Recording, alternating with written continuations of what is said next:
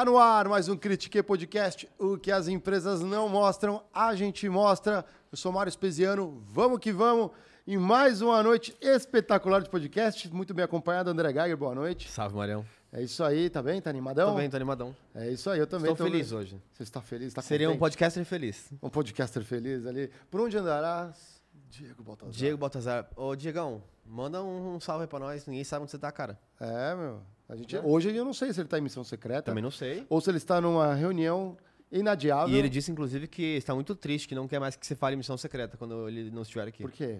Porque você fica falando missão secreta, as pessoas vão cobrar ele lá. Falam assim, pô, que, papo é esse missão secreta? A galera tem cobrado ele. Que missão é essa? É, que missão é essa? Que às, missão vezes, é às essa? vezes é uma missão descanso também, né? É isso aí. E hoje conta pra galera um pouquinho o que a gente tá fazendo essa tarde aqui. Nessa tarde? É, tarde da noite, né? Tarde. A gente vai Não, falar- à tarde, à tarde. Ah, à tarde a gente tá preparando as trilhas. É. É, ó, você já pode inclusive entrar em critiquepodcast.com para ver lá as nossas é, palestras, como entrar no para ser membro do Critique. Quer saber um pouco mais da gente, né? Tem um pouquinho Isso, ali. porque em né? breve vem uma trilha muito bacana aí para você acompanhar. É isso aí. É, vamos dar alguns recados rápidos aqui, galera. Vamos falar Os primeiro aqui, né, da- de quem estamos apoiando também o DJ, o Vintage Culture, né? Ele tá ali concorrendo na, é, na, na, na DJ Mag, né? Revista conceituada ali, tem uma premiação para os maiores DJs do mundo. A gente está apoiando toda a casa aqui, os estúdios Flow, estamos apoiando ele nisso. Daí entra lá, tem um link aqui na descrição do vídeo. Você entra, vota nele, explica ali o passo a passo para votar nele. Vamos tentar fazer um brasileiro ali que está concorrendo entre os maiores DJs do mundo. Vão apoiar o Vintage aí. Curte o som dele? Pô, demais. Aliás, quem fez o nosso nossa vinheta do Flow foi o Vintage, né? É. Será que vem a 2.0 por aí? Eu já- Eu Caramba. já ouvi rumores, já ouvi rumores. Será? Eu ouvi rumores. Será que não rola uma, um collab Um no collab? Aqui? Porque quem Né? fez a nossa fui eu, hein? É então. verdade, ó. já dá pra complementar ver, ali. não, vou ver o que, que, eu, que ele dá um tapa, ele muda tudo e vai melhorar, com certeza.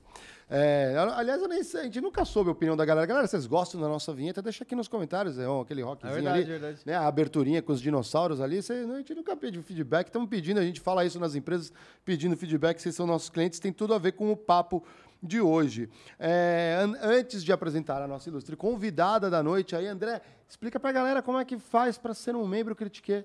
Pois é, agora você pode entrar no nosso site, que eu acabei de falar. É isso aí, é uma boa ideia. critiquepodcast.com. Vai ter lá a seção de membros e aí você tem três opções para nos ajudar a firma, É certo? isso aí, você pode ser uma abelhinha. Operária, Ah, que né, que mais? você vai disseminar o pólen ali e ajudar a firma a crescer. É isso aí. Aí você tem, pode ser a zangona. As- A abelha é rainha. Abelha rainha? É, ah, é, abelha- porque é o zangão, né? O É, zangão, você fala zangona. é. Abelha rainha, tá? Você vai participar de grupos, vai receber várias coisas É. legais, notícias, ali os, um pouco do behind the scenes, né? Por trás das, das cenas aqui. Ou então o Zangão Mentorado, que aí sim você vai ter é, acesso a aulas exclusivas ali, live com a gente, comigo, com o Mário, com o Diego. Então não perca, tá? É isso aí, galera. E lembrando também que essa semana aqui a gente ainda tem um pouquinho mais de conteúdo digital, que essa galera tem elogiado bastante as entrevistas que a gente fez. Foi mais pílula, não é igual hoje aqui, que a gente vai ter uma conversa mais longa, mais aprofundada. Mas a galera gostou bastante também. Se você ainda não viu, tá perdendo, confere lá, tá bom? Sem mais enrolações, galera, hoje o Critique traz aqui uma CEO, né? Então, CEO sempre é bom, né? A gente gosta disso, CEO. Até a gente gosta de trazer CEO porque inclina um pouco a mesa aqui com o peso do salário. E a gente traz a que é também cofundadora do Reclame Aqui, autora do livro Cliente Feliz, é CEO do Instituto Cliente Feliz, né? O livro é o Cliente Feliz da Lucro, né? É isso É, aí. isso aí. É a nossa Gisele Paula, obrigado, boa noite, bem-vinda ao Critique. Boa noite, prazerzaço estar aqui com vocês. Eu já quero começar criticando. Boa. Critique, muito bem. Por que, que só ele tem um microfone assim tão diferentão? Eu quero saber Ah, por boa, que, isso o é- André porque tem se um microfone diferente. Porque se ele com esse microfone, ó, olha só, se ele tivesse um igual a esse, ele naquela câmera ali, põe a geral aí, Pedrão, Ia tamparia aqui os nossos rostos. Quando essa mesa tem quatro Ah, pessoas. Aí eu tenho que me virar aqui, ó, eu tenho- né, né, vou no- né. vou no Tá- controle tá- manual. tá É uma perdoado, questão pra técnica, não é uma questão- Melhor experiência. É uma questão técnica. Na verdade, os quatro podiam ter esse aqui. Mas é o mesmo, ó, o microfone é o mesmo, o só muda é o mesmo, é o pedestal. Tudo bem, André. Tudo bem. Obrigada. Marcos. Não, mas você, olha só que legal. Aqui a gente fala que a crítica é o primeiro passo para uma transformação. Né? Por isso o nome, critiquei, né? Vem do grego, né? O Geiger, É. inclusive, que deu o nome lá atrás, a gente falou assim, ah, mas será esse? Eu falei, ah, eu go- fui gostando e foi ficando. É, e a gente percebe que no Brasil, às vezes, a palavra crítica, ela tem uma conotação um pouco negativa, e não é isso. Né? A crítica, ah, você está me criticando, então é ruim. Não, às vezes está criticando para a gente evoluir.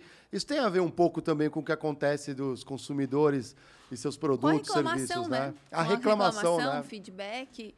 é, eu costumo falar que não existe uma empresa que evoluiu, criou um produto ou um serviço novo a partir de elogios. Ou foi através de um feedback é, evolutivo que um cliente deu, ou foi através de uma crítica, ou foi através de uma reclamação, que a gente para para observar e fala, cara, é mesmo, deixa eu, deixa eu fazer, pensar sobre isso, como a gente pode melhorar isso. Então, eu tô com vocês. Eu acho que a reclamação é um dos melhores caminhos que a gente tem para evoluir. Tem formas e formas de reclamar, né? Como que É. você vê isso do- da- dos, dos clientes? Normalmente aqui existe um comportamento natural, a pessoa está muito estressada, não recebeu o produto, ou um serviço direito tem uma postura, ou, é- ou é- varia de pessoa para pessoa? Olha, você sabe que ontem eu estava falando disso. Ah, o, o caminho né, da reclamação, quando um cliente está insatisfeito, ele começa com uma frustração. Então, o cliente ele se incomoda, por exemplo, com um produto que vem um pouquinho amassado, né?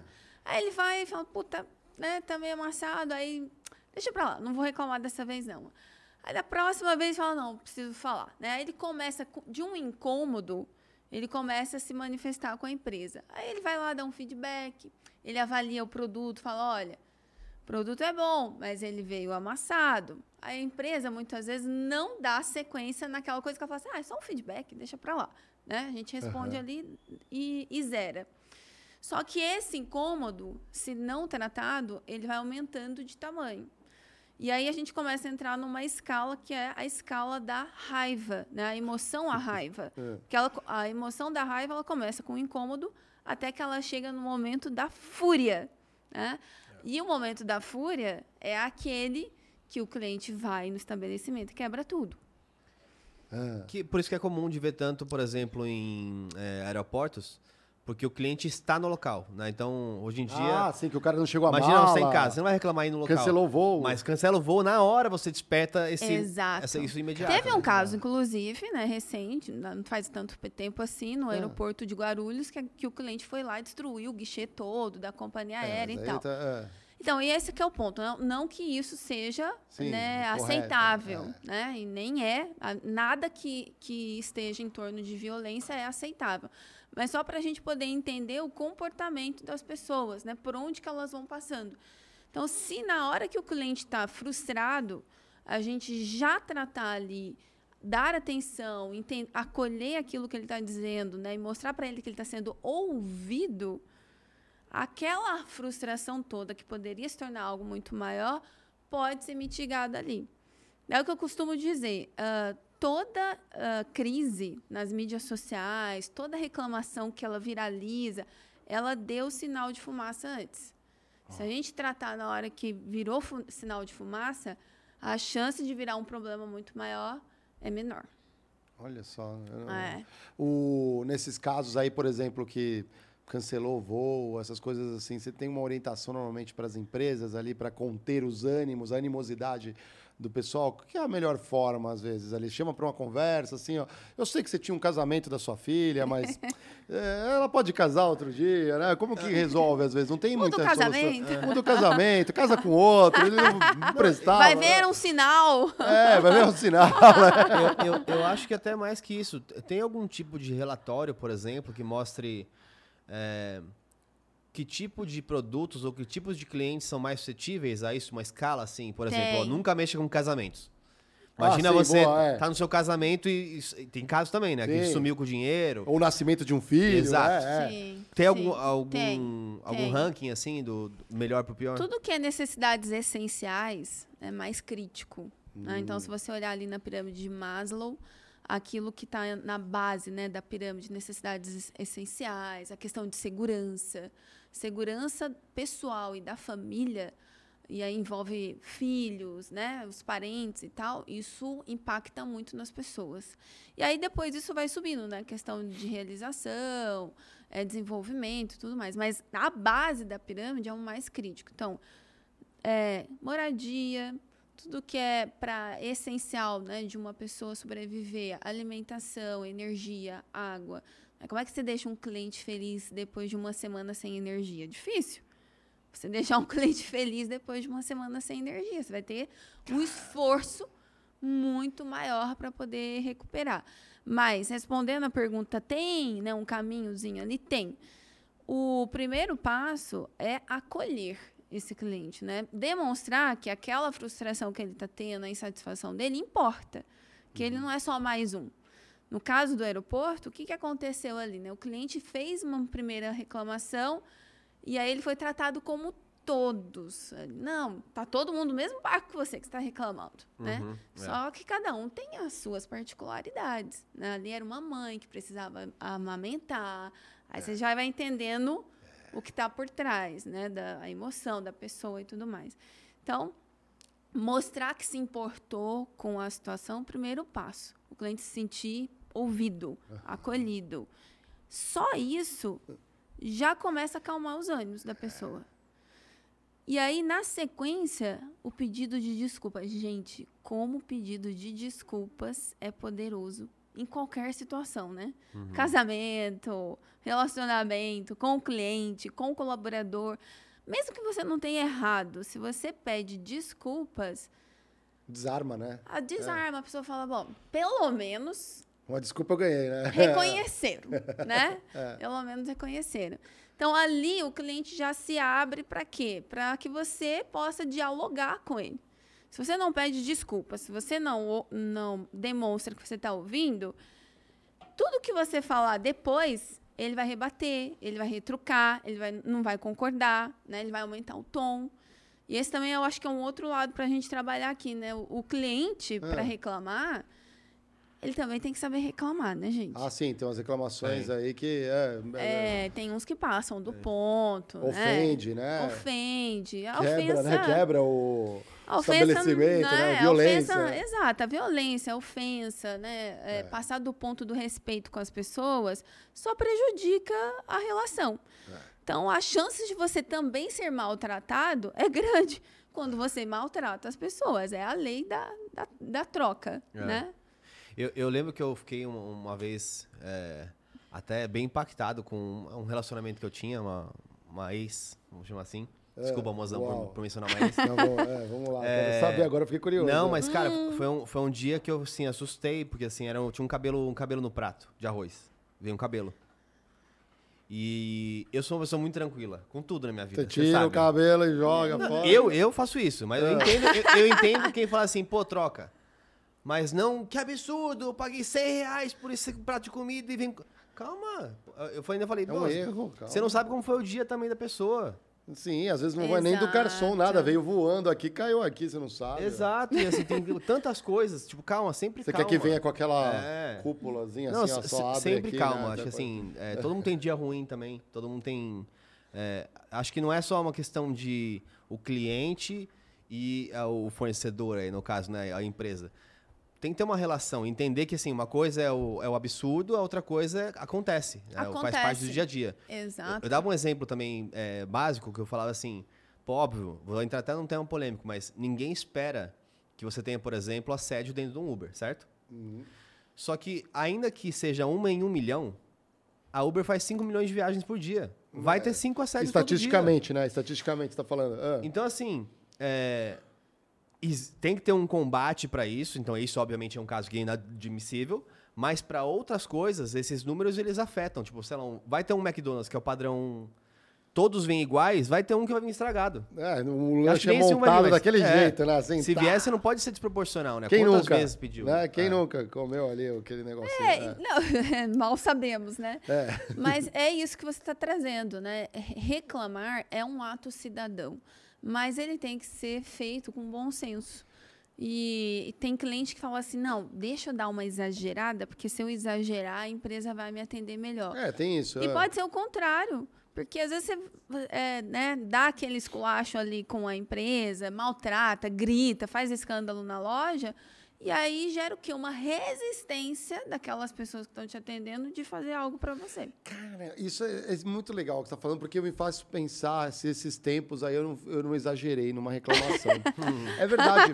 É, eu fui no, no meu bairro, eu fui, tem uma ruazinha que tem vários restaurantes, fui almoçar lá e eu quis ir numa, como que chama? Uma dessas confeitarias, patisserie, sei lá. Uhum, uhum. Ah, Aquelas coisas onde a gente só engorda. Exatamente, só engorda. Aí eu olhei assim, né, eu falei assim, ah, eu já tinha ido lá uma vez e eu fui tão mal atendido que eu não, na verdade eu não consegui ser atendido. Ah. É, as pessoas ficavam olhando, eu ficava ali meio assim, não sabia como que, aí eu achei que tinha que ir no caixa, meio pegar uma ficha, sei lá, eu fui também não me atendeu, aí eu ah, não fui embora. Aí eu fui uma segunda vez, foi meio que a mesma coisa. Aí tinha passado muito tempo. Passou basicamente dois anos de pandemia. Falei, vou dar uma chance naquele uhum. lugarzinho, sabe? Vou perdoar. Vou perdoar. Vou lá, porque eu acho, sabe, novos negócios, abriu, sabe? Tá empreendedor, né? De bairro, tá crescendo. Vou lá dar uma olhadinha e entrei. Aí eu fui atendido. Aí foi atendido. Aí, assim, me, pelo menos me atenderam. Eu falei assim, nossa, que legal, né? Hoje, hoje vai rolar. Aí eu falei assim, comecei a apontar assim, do que, que é esse docinho aqui? De que sabor que é? Aí tinha umas bolinhas assim, né? Eu, na minha cabeça, eu falei assim, cara, eu acho que aquilo é groselha. Mas é como a gente não vê groselha todo dia, né? eu vou perguntar, né? Que sabor que é isso? Aí ela foi lá, é, ai, não sei. Aí pegou assim com a mão, levou até a, a, a, a cozinha, perguntou, gritou lá dentro, ah, fulano! Aquela coisa assim. O que, que é isso? É, exatamente, o que, que é isso? Aí, ah, acho que é fruta, acho que é fruta vermelha. Ah, tá, voltei, eu falei, não, fruta vermelha não é, pô. Tô vendo aqui, não é. Volta lá, que pergunta de novo. Aí, ela, aí a mulher, a outra mocinha veio lá de dentro, assim, olhou. Ah, isso é groselha. Falei, então, ufa, que bom, tava certo.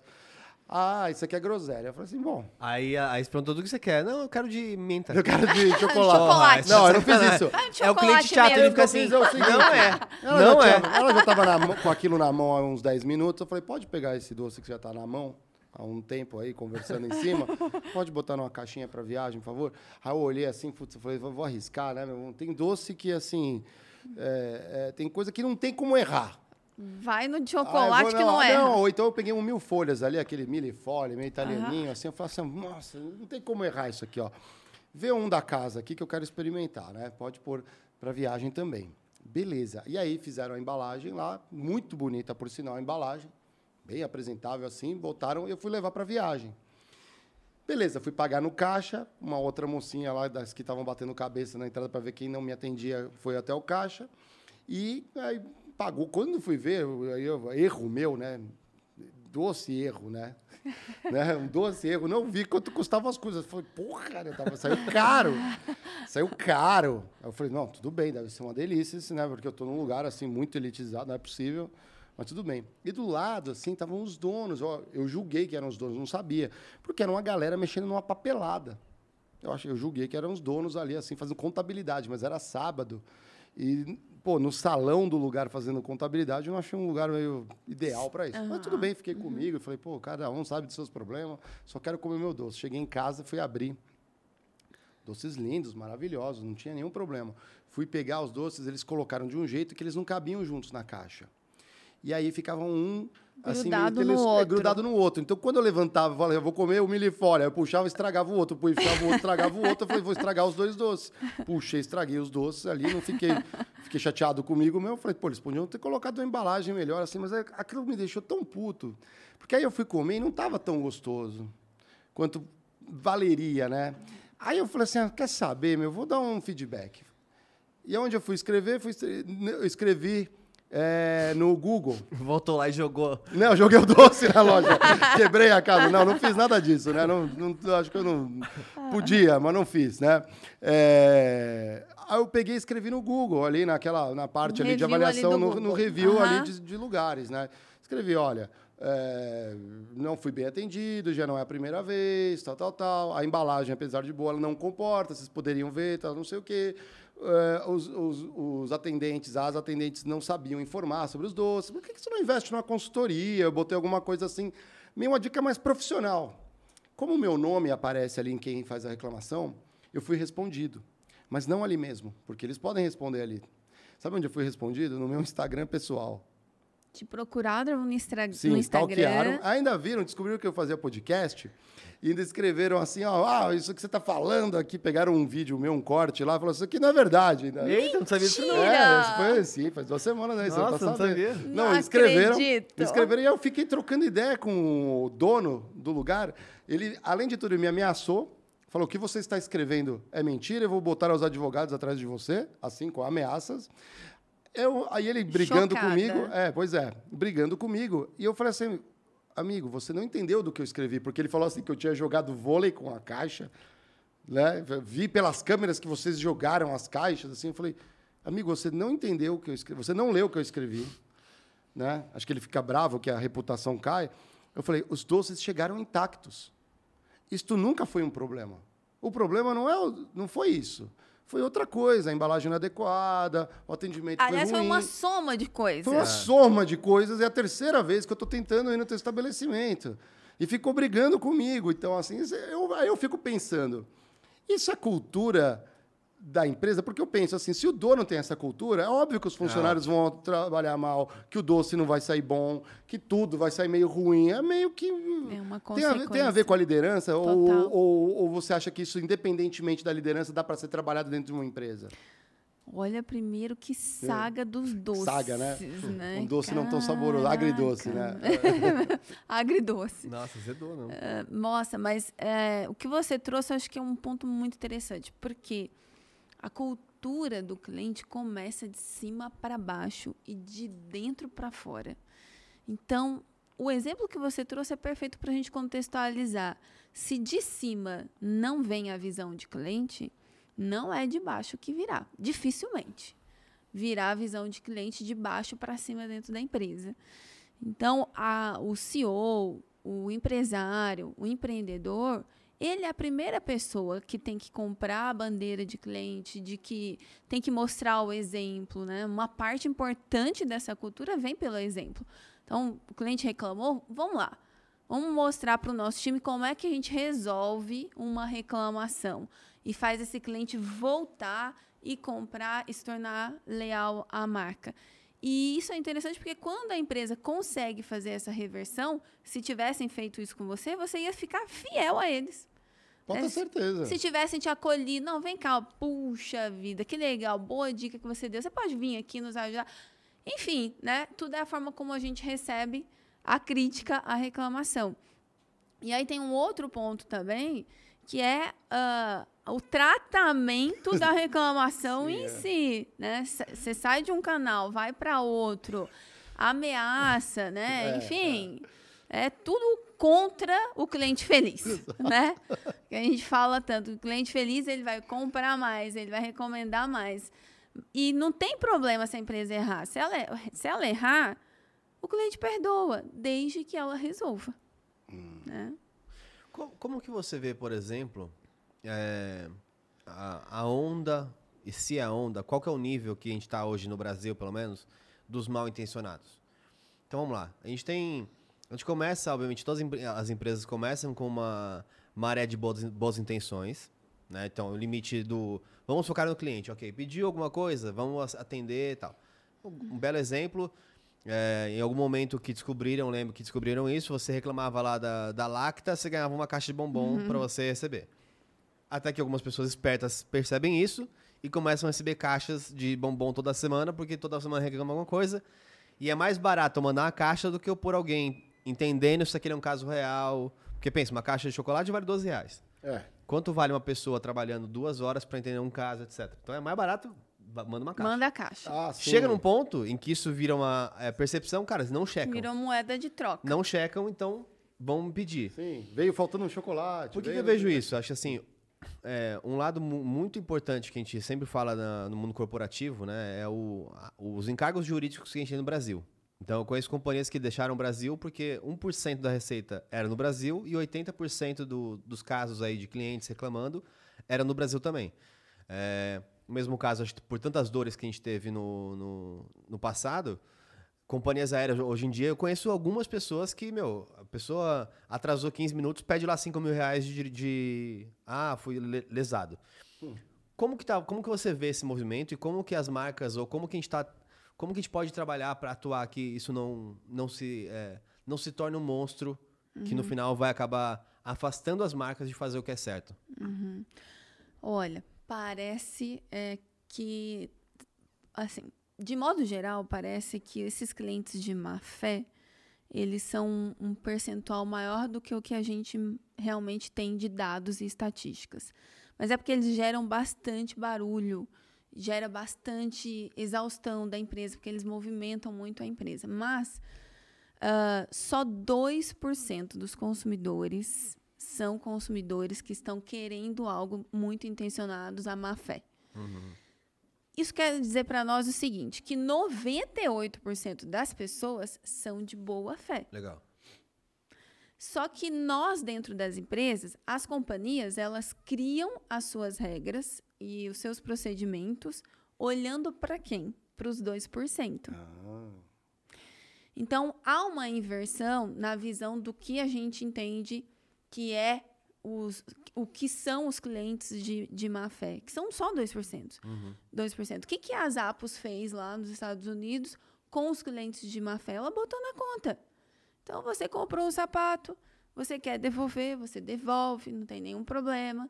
Ah, mas e o cliente que usou foi na festa. Depois- usou e vai É. devolver, que é um novo.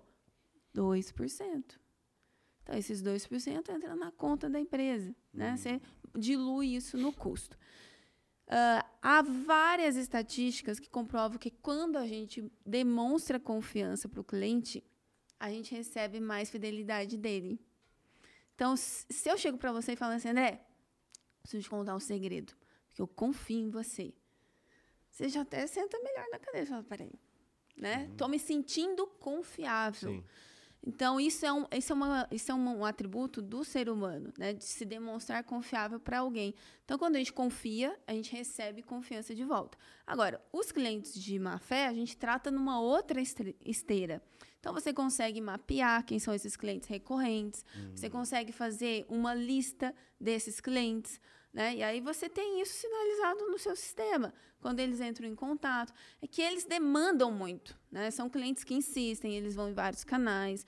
E aí você começa a criar dentro da empresa, se você tem um CRM, começa a criar um histórico dessas pessoas. Né? Existe uma estatística por trás. Às vezes não é nem a mesma pessoa, mas um grupo de pessoas que moram um meio na mesma pessoas, região. às vezes na mesma região. É, né?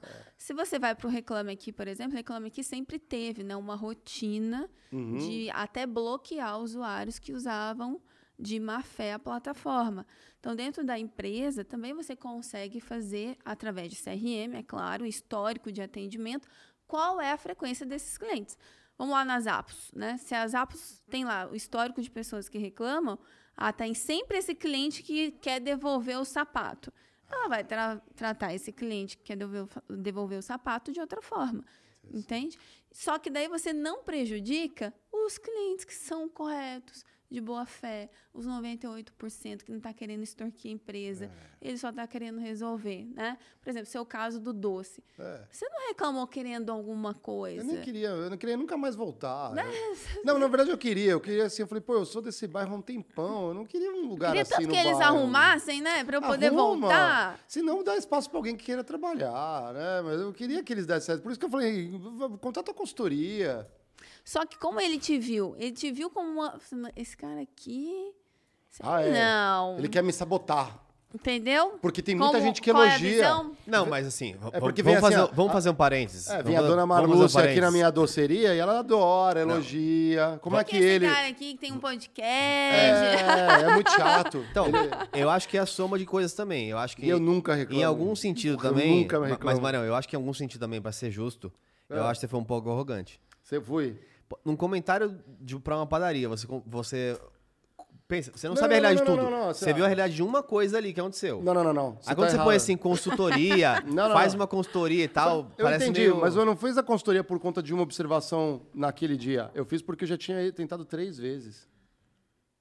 Tá, pode ser. É que- Entendeu? É, que assim, talvez na cabeça da pessoa você não sabe como é o dia da pessoa. Ah, sim. Você não sabe as relações que ele tem. Ah, não, eu concordo contigo. Você já, tipo, assim- é porque eu já. Pode ser, você me conhece. Eu, eu sei, eu concordo. Pensa no critiquê. É. Já recebeu mensagem, tipo, de dicas? Quando o cara vem com dica? Sim. Uma coisa é falar assim, ó, isso Ah, estava ruim, o áudio estava ruim. É isso. Legal, eu ouço todos esses. Mas vem uns arrogantes e falam assim, o que você não sabe é que você tem que fazer isso, isso, isso. Eu assim, tá bom. Não sei, Que não sei, tem o é. contexto, né? É. É que o contexto de ser bem atendido ou mal atendido é assim, quando ele Justo, persiste. Não, não né? vou te julgar, mas Ah, não, eu, mas eu concordo mas, contigo. mas olha, de modo geral, o que, que as empresas. eu devem podia falar nada, né? Pois é. É.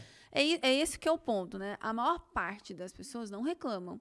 Se você for olhar é, em percentual, quantidade de clientes que compram de algum lugar e que reclamam é zero alguma coisa do total de vendas. Uhum. E aí o empresário ele fala assim: ah, mas é só 0,x% que está reclamando. Relativiza. Só que o problema de uma pessoa é 100% para aquela pessoa. Pode ser 0,0 para a empresa, mas para aquela pessoa é 100% do problema dela. E se você parou tudo que você tinha que fazer, né? a, vida, a nossa vida é super corrida, de todo mundo a gente está buscando mais horas no dia. Você parou tudo que você tinha para fazer para escrever uma insatisfação para uma empresa, ô meu, abraça isso. Abraça porque é 0,0 alguma coisa que vai falar. Uhum. E é melhor a gente lidar, mesmo que, não estou dizendo que ele foi, mas É. mesmo que Seja uma atitude arrogante. seja uma atitude é. meio arrogante, é melhor a gente receber isso do que não receber. Então, desculpa se eu fui arrogante à confeitaria. se vocês melhorarem a sua embalagem com o assim, atendimento, eu, eu, deixo eu te ser conhecendo, Mário, eu sei que você não foi. Ah. Você não agiu de má fé, sendo arrogante e má fé. tá? Pra deixar claro. Ah. Mas eu acho que na percepção de um empresário pequeno, que tem uma padaria, Sim. É dor pode no estômago pro Ele pode- empresário. Exato, é Deve ser normal. assim, né? É. O ego lá, né? Porque afinal, Dona Marlu, você elogia tanto, né? A Dona Quirina, que ser, atravessa a exato. rua pra pegar os bolinhos todo dia. Eu sei. Só, Desculpa só, aí. só a- aproveitando pra agradecer a. RAP, a Free Ads, hein? Que Ah. realmente, cara, todas as vezes que eu tive algum problema, foi muito, muito prática, muito rápida em É resolver. mesmo? Obrigado, RAP, de verdade. É mesmo? verdade. Eu não sabia disso, nunca tive problema. Muito, então- assim, todas as vezes que eu, que eu tive algum problema. Olha pra Resolvido você ver como o minutos. cliente feliz recomenda, né? é. Não, mas, é- mas assim, é porque também, assim, eu sou um cara fiel às marcas. O time que tá me vendo aqui sabe. É o Red Bull esse aqui agora. O Red Bull é o Monster, né? No caso. O Red Bull Monster. Esse Red Bull é Monster. A Rap, viu, Rap? É. Tamo junto, hein? Hã? Laguapa, que A mais? Laguapa é maravilhoso. É, aí, né? Nossa. A Insider, verdade. McDonald's. É, a Insider eu acho que eu usei mais. Agora, talvez, eu não sei se eu continuo usando. Tem que esperar. Agora eu vou te Tem que perguntar. esperar né? pra ver. Por que você é fiel às marcas? Nossa, boa pergunta. É porque assim, eu acho que meu estilo de vida eu tento ser o mais simples possível, não pensar tanto em coisas que eu não deveria gastar o tempo pensando. Aham. Então, por exemplo, se eu tenho uma camiseta que me serve, eu uso ela todo dia e tá ótimo pra mim. Se o, o, o Monster tá satisfazendo a minha, a minha necessidade versus, por exemplo, eu quero uma bebida energética que não tenha calorias. É, o Red Bull é muito pequenininho, o Monster tem esse tamanho que é o ideal, num preço acessível. Tamanho é muito ideal. É. A RAP, por exemplo, a RAP, por exemplo, ela me entrega tudo em 10 minutos, inclusive figurinha. Acabou de chegar figurinhas ali em Ele 10 tá, minutos. ele tá colecionando agora o, a- o álbum Então, da Copa, assim, é isso? quando uma marca ela soluciona é, as necessidades que eu tenho de praticidade, que é o que eu mais dou valor, e ela não falha no processo, eu nunca mais largo. Interessante. Eu só largo se de fato começar a ter problemas e não for resolvido. Mas, em geral, eu sou um perfeito cliente para quem quer ter como cliente. Eu gasto hoje é, mais ou menos uns mil reais de energético mês. Cara, ele bebe muito, né? Mas eu não tenho, Caraca, mas não bebo Coca-Cola, por exemplo, não bebo é, Água. não bebo álcool, eu não bebo álcool. Então assim, se for pensar no gasto total, meu gasto total com bebidas, ela tá mais condicionada a um produto. Então que é o melhor dos mundos para a empresa, Me- né? Exatamente.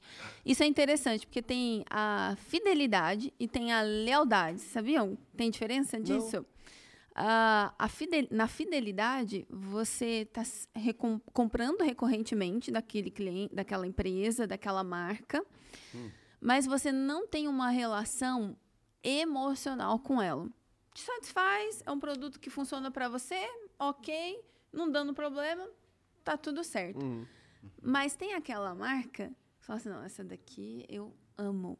essa daqui eu só vou lá porque eu adoro. Ela tem uma conexão emocional. Essa marca que gera uma conexão emocional com a gente, um vínculo emocional, ela está num nível superior ao de fidelidade. Porque na fidelidade, satisfaz, resolve, funciona. Mas se tiver outro que faça a mesma coisa, que te atenda nos mesmos atributos, você não tem nenhum apego de poder trocar. Entende? Interessante. Isso é interessante. Então, as marcas eles falam assim: eu quero ter clientes fiéis. Isso é um passo muito importante. Depois de clientes fiéis, nós podemos ter clientes leais, que é aquele que se conecta com o emocional, com o coração mesmo. É aquela, aquele salão de beleza que você atravessa, atravessa a cidade para ir lá, porque você só vai naquele profissional. É aquele dentista que fala assim, não troco por nada, é só no fulano que eu vou, mesmo que seja o dobro do preço, eu só vou lá. Né? Então, a gente vai para um novo nível, um novo patamar em que comparação de preço, comparação de produto não existe mais. É uma relação, um vínculo muito mais forte com a marca. Que interessante. Isso dá para desenvolver dentro da cultura de uma empresa para chegar nesse nível? Como que é essa jornada dentro de uma empresa? Então, aí, isso é importante, né? Ah, dá para chegar nesse nível de lealdade, por exemplo, uma marca aqui global, que a gente tem uma relação emocional com ela. Apple. Né? Ela, ela chegou num nível emocional com os seus fãs de época, a gente já fala, O né? pessoal faz tatuagem no corpo, né? Com a- o logo. né? Gente, pensa nisso. O A empresa vai lançar um produto, faz fila na porta para comprar o produto, é, faz financiamento para poder pagar o produto, porque é um objeto de desejo, né? O celular da Apple, enfim. Quando você vê a maçãzinha, né? Quem é fã de Apple mesmo, se a Apple falar assim, agora nós vamos vender água. Essa pessoa vai comprar Adesivo no carro, não é? adesivo É. no carro e tal, né? Então, quando a marca chega nesse momento, é porque ela já passou por algumas etapas. Isso é interessante. Qual é a primeira etapa? Fazer o básico bem feito. Então, é atendimento que resolve, produto de qualidade que funciona. Quando você vê Apple, atende. Né? Então, se você ligar na Apple, você sabe que você vai ter o seu problema resolvido. E o produto sem dor de cabeça. E você sabe que se tiver alguma dor de cabeça com o produto, vão resolver também. Você não vai ficar na mão. E você não vai precisar levar nota fiscal, porque, pelo amor de Deus, o cara que produziu o produto, ele tem o código, então ele só ele vê que ele produziu. Sem esforço, esforço baixo. Poxa, né? Ó, né? É, não, eu gostei, Brian. Não, tem a nota, não tem a nota, mas você que produziu, tá? Só pra te avisar. assim. Só, só pra saber que é você que fez, É. né? Mas supermercados fazem isso às vezes, quando vendem mesmo, que não- parece às vezes até loucura, né? Mas eu lembro que os hipermercados, né? Quando você comprava algum equipamento eletrônico ou eletrodoméstico, sei lá, quebrou micro-ondas, levei para casa, traz de volta, ele às vezes não nem pedia, ele pegava pelo seu CPF, alguma coisa assim, já. Só Não traz são todos, não, viu? É, Não são são todos não, né? é. Mas É uns é mais. complexo. Porque é mais. Menos indolor, né? Já troca aqui. Porque ele já tem uma. Se realmente está quebrado, baixo. ele já tem um acordo ali, mesmo que foi comprado em outro lugar, ele já tem um acordo ali, o cara pega, troca para ele e tudo mais. Ele é um grande né, vendedor e também ele recebe isso ali, uma, assim, ele centraliza a operação né, pro, pro fornecedor ali, que é o fabricante, né, no fundo. É, o, o André falou, né? Eu sou fiel a marcas que eu, eu não gasto muito tempo com elas. Então, a questão do tempo, quando a gente tem muito esforço, ele é impactado na fidelidade, na lealdade. Então, básico bem feito, produto bom, qualidade. Aí a gente vai para uma segunda etapa, que é a fase da experiência. Então, além do produto bom e de qualidade, básico bem feito, como que é a experiência que essa marca me oferece? Quando você vai no Starbucks, ah, você não compara o, o preço do café do Starbucks com o da padaria. Por quê? É outra experiência que a gente vai viver ali naquele lugar. Então, é o Wi-Fi, é o sofá, é a luzinha baixa, é o ambiente, né? Tudo aquilo compõe a experiência e faz com que ela po- possa vender o café dela por mais. Então, a experiência faz parte para a gente poder se aproximar dessa conexão com o cliente. Porque a experiência ela é única. Não dá para copiar a experiência do Starbucks. Fato. Eu tenho um exemplo prático disso. Também na minha praticidade que eu peço comida, né? É, eu pedi comida japonesa. E aí não pedi o hashi nem shoyu. E vi depois que tinha era 50 centavos, tinha que pedir separado. Putz. Porque eles queriam cobrar 50 centavos. Ah, já vi isso. Eu nunca mais pedi, porque eu falei assim, cara, por 50 centavos você me fez comer com a mão. Nossa, que bom que você tocou nesse tempo, porque esse é um que a gente precisa mudar também, gente. Não é? Em contraponto, esses dias eu pedi um yakisoba que já vinha num bowl. Eu podia comer já, veio prontinho, não, é? Olha, não que vinha naquela legal. caixinha que Aham, eu tenho que dizer. Que, Não, é horrível de trabalhar naquela. Já vinha num bowl, já tava prontinho, só tirava, já tava pronto. É porque tem alguns pontos, por exemplo. que A embalagem o- o ajudava, né? Olha que também, A prático. embalagem pode ser que agregue custo, mas assim, um hashi. Gente, o hashi, o hashi. Cobra 50% Ah, a mais. Co- Cobra 50 Exato, centavos. cobra- Cobra. É. Ah. É de uma assim, ó, o prato é 60. De 60 por 40. Por que não pôs por 40 e 50? Pronto, ou não dá esse desconto todo. Mas me dá um hashi, pelo amor de Deus. É, mas às vezes a concorrente tá tão brava que o cara fala assim: não, eu vou. O É, cara, pode ser. Não, mas é um exemplo prático de uma coisa que é, Cobra o é guardanapo, muito né? pequena. Não, mas aí você inverte. Que daí você fala assim, ó. É, ingrediente tal à vontade. Entendeu? Ah, sim. Você cobra um real a mais. E você fala assim, à vontade. Ninguém vai tomar um litro de shoyu, Não, né? né? Então, Pelo menos não os 98%. é, É, exatamente. Aprendemos que vai ter 2% que vai Mas ficar eu- preenchendo É. Mas nisso, eu nunca esqueço uma cena. Quando eu morava em Curitiba, eu vi uma confusão. Eu tava num shopping, eu vi uma confusão. é, coisa de adolescente. A molecada tava entrando numa. Qual que era? No Burger King, que eles fazem refil. Ah, sim. E eles entraram com um galão vazio de 20 Aham. litros de água, Mentira. pintando. Aí o segurança ali da loja e tudo mais falou: pô, aí também não. Aí né? não, né? É para consumo no local, né? E tudo mais. Você vai. Você pode pegar refil. aí Ele queria levar, sei lá, para casa. Esse é o exemplo dos 2%. 2%, né? Pô, Que acho que o, o maior exemplo disso é, que a gente teve na história do Brasil talvez foi o Quer Pagar Quanto, né? Qual que era? Da Casa Bahia. Não lembro. Que várias pessoas começaram a processar porque falou que queria pagar um real. Que na propaganda falava, quer pagar quanto? Lembra? Quer pagar quanto? Ah, E aí? E aí. Deu propaganda enganosa. Várias, não, Propaganda. várias pessoas iam na loja e falavam assim: eu quero essa geladeira a um real, tem, vai ter que vender. E aí, o- aí a pessoa fala assim: óbvio que não, né, cara? Pessoa, Peraí, é óbvio? Não, não é óbvio, não. Falou que quer pagar quanto? Eu quero pagar um real. E vários processos ganharam na justiça. Que Porque era, isso, eu chegou não nos lembro 2%, disso, mas não foi. disso, é. Pararam a propaganda e tudo.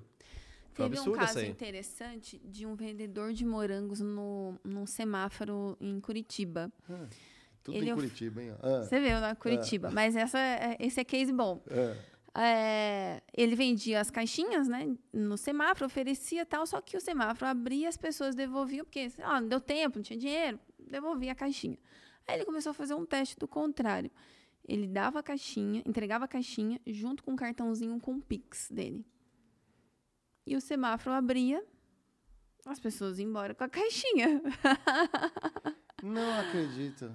Ele aumentou a venda dele em mais de 200%. Porque as pessoas iam embora com a caixinha e falavam, não.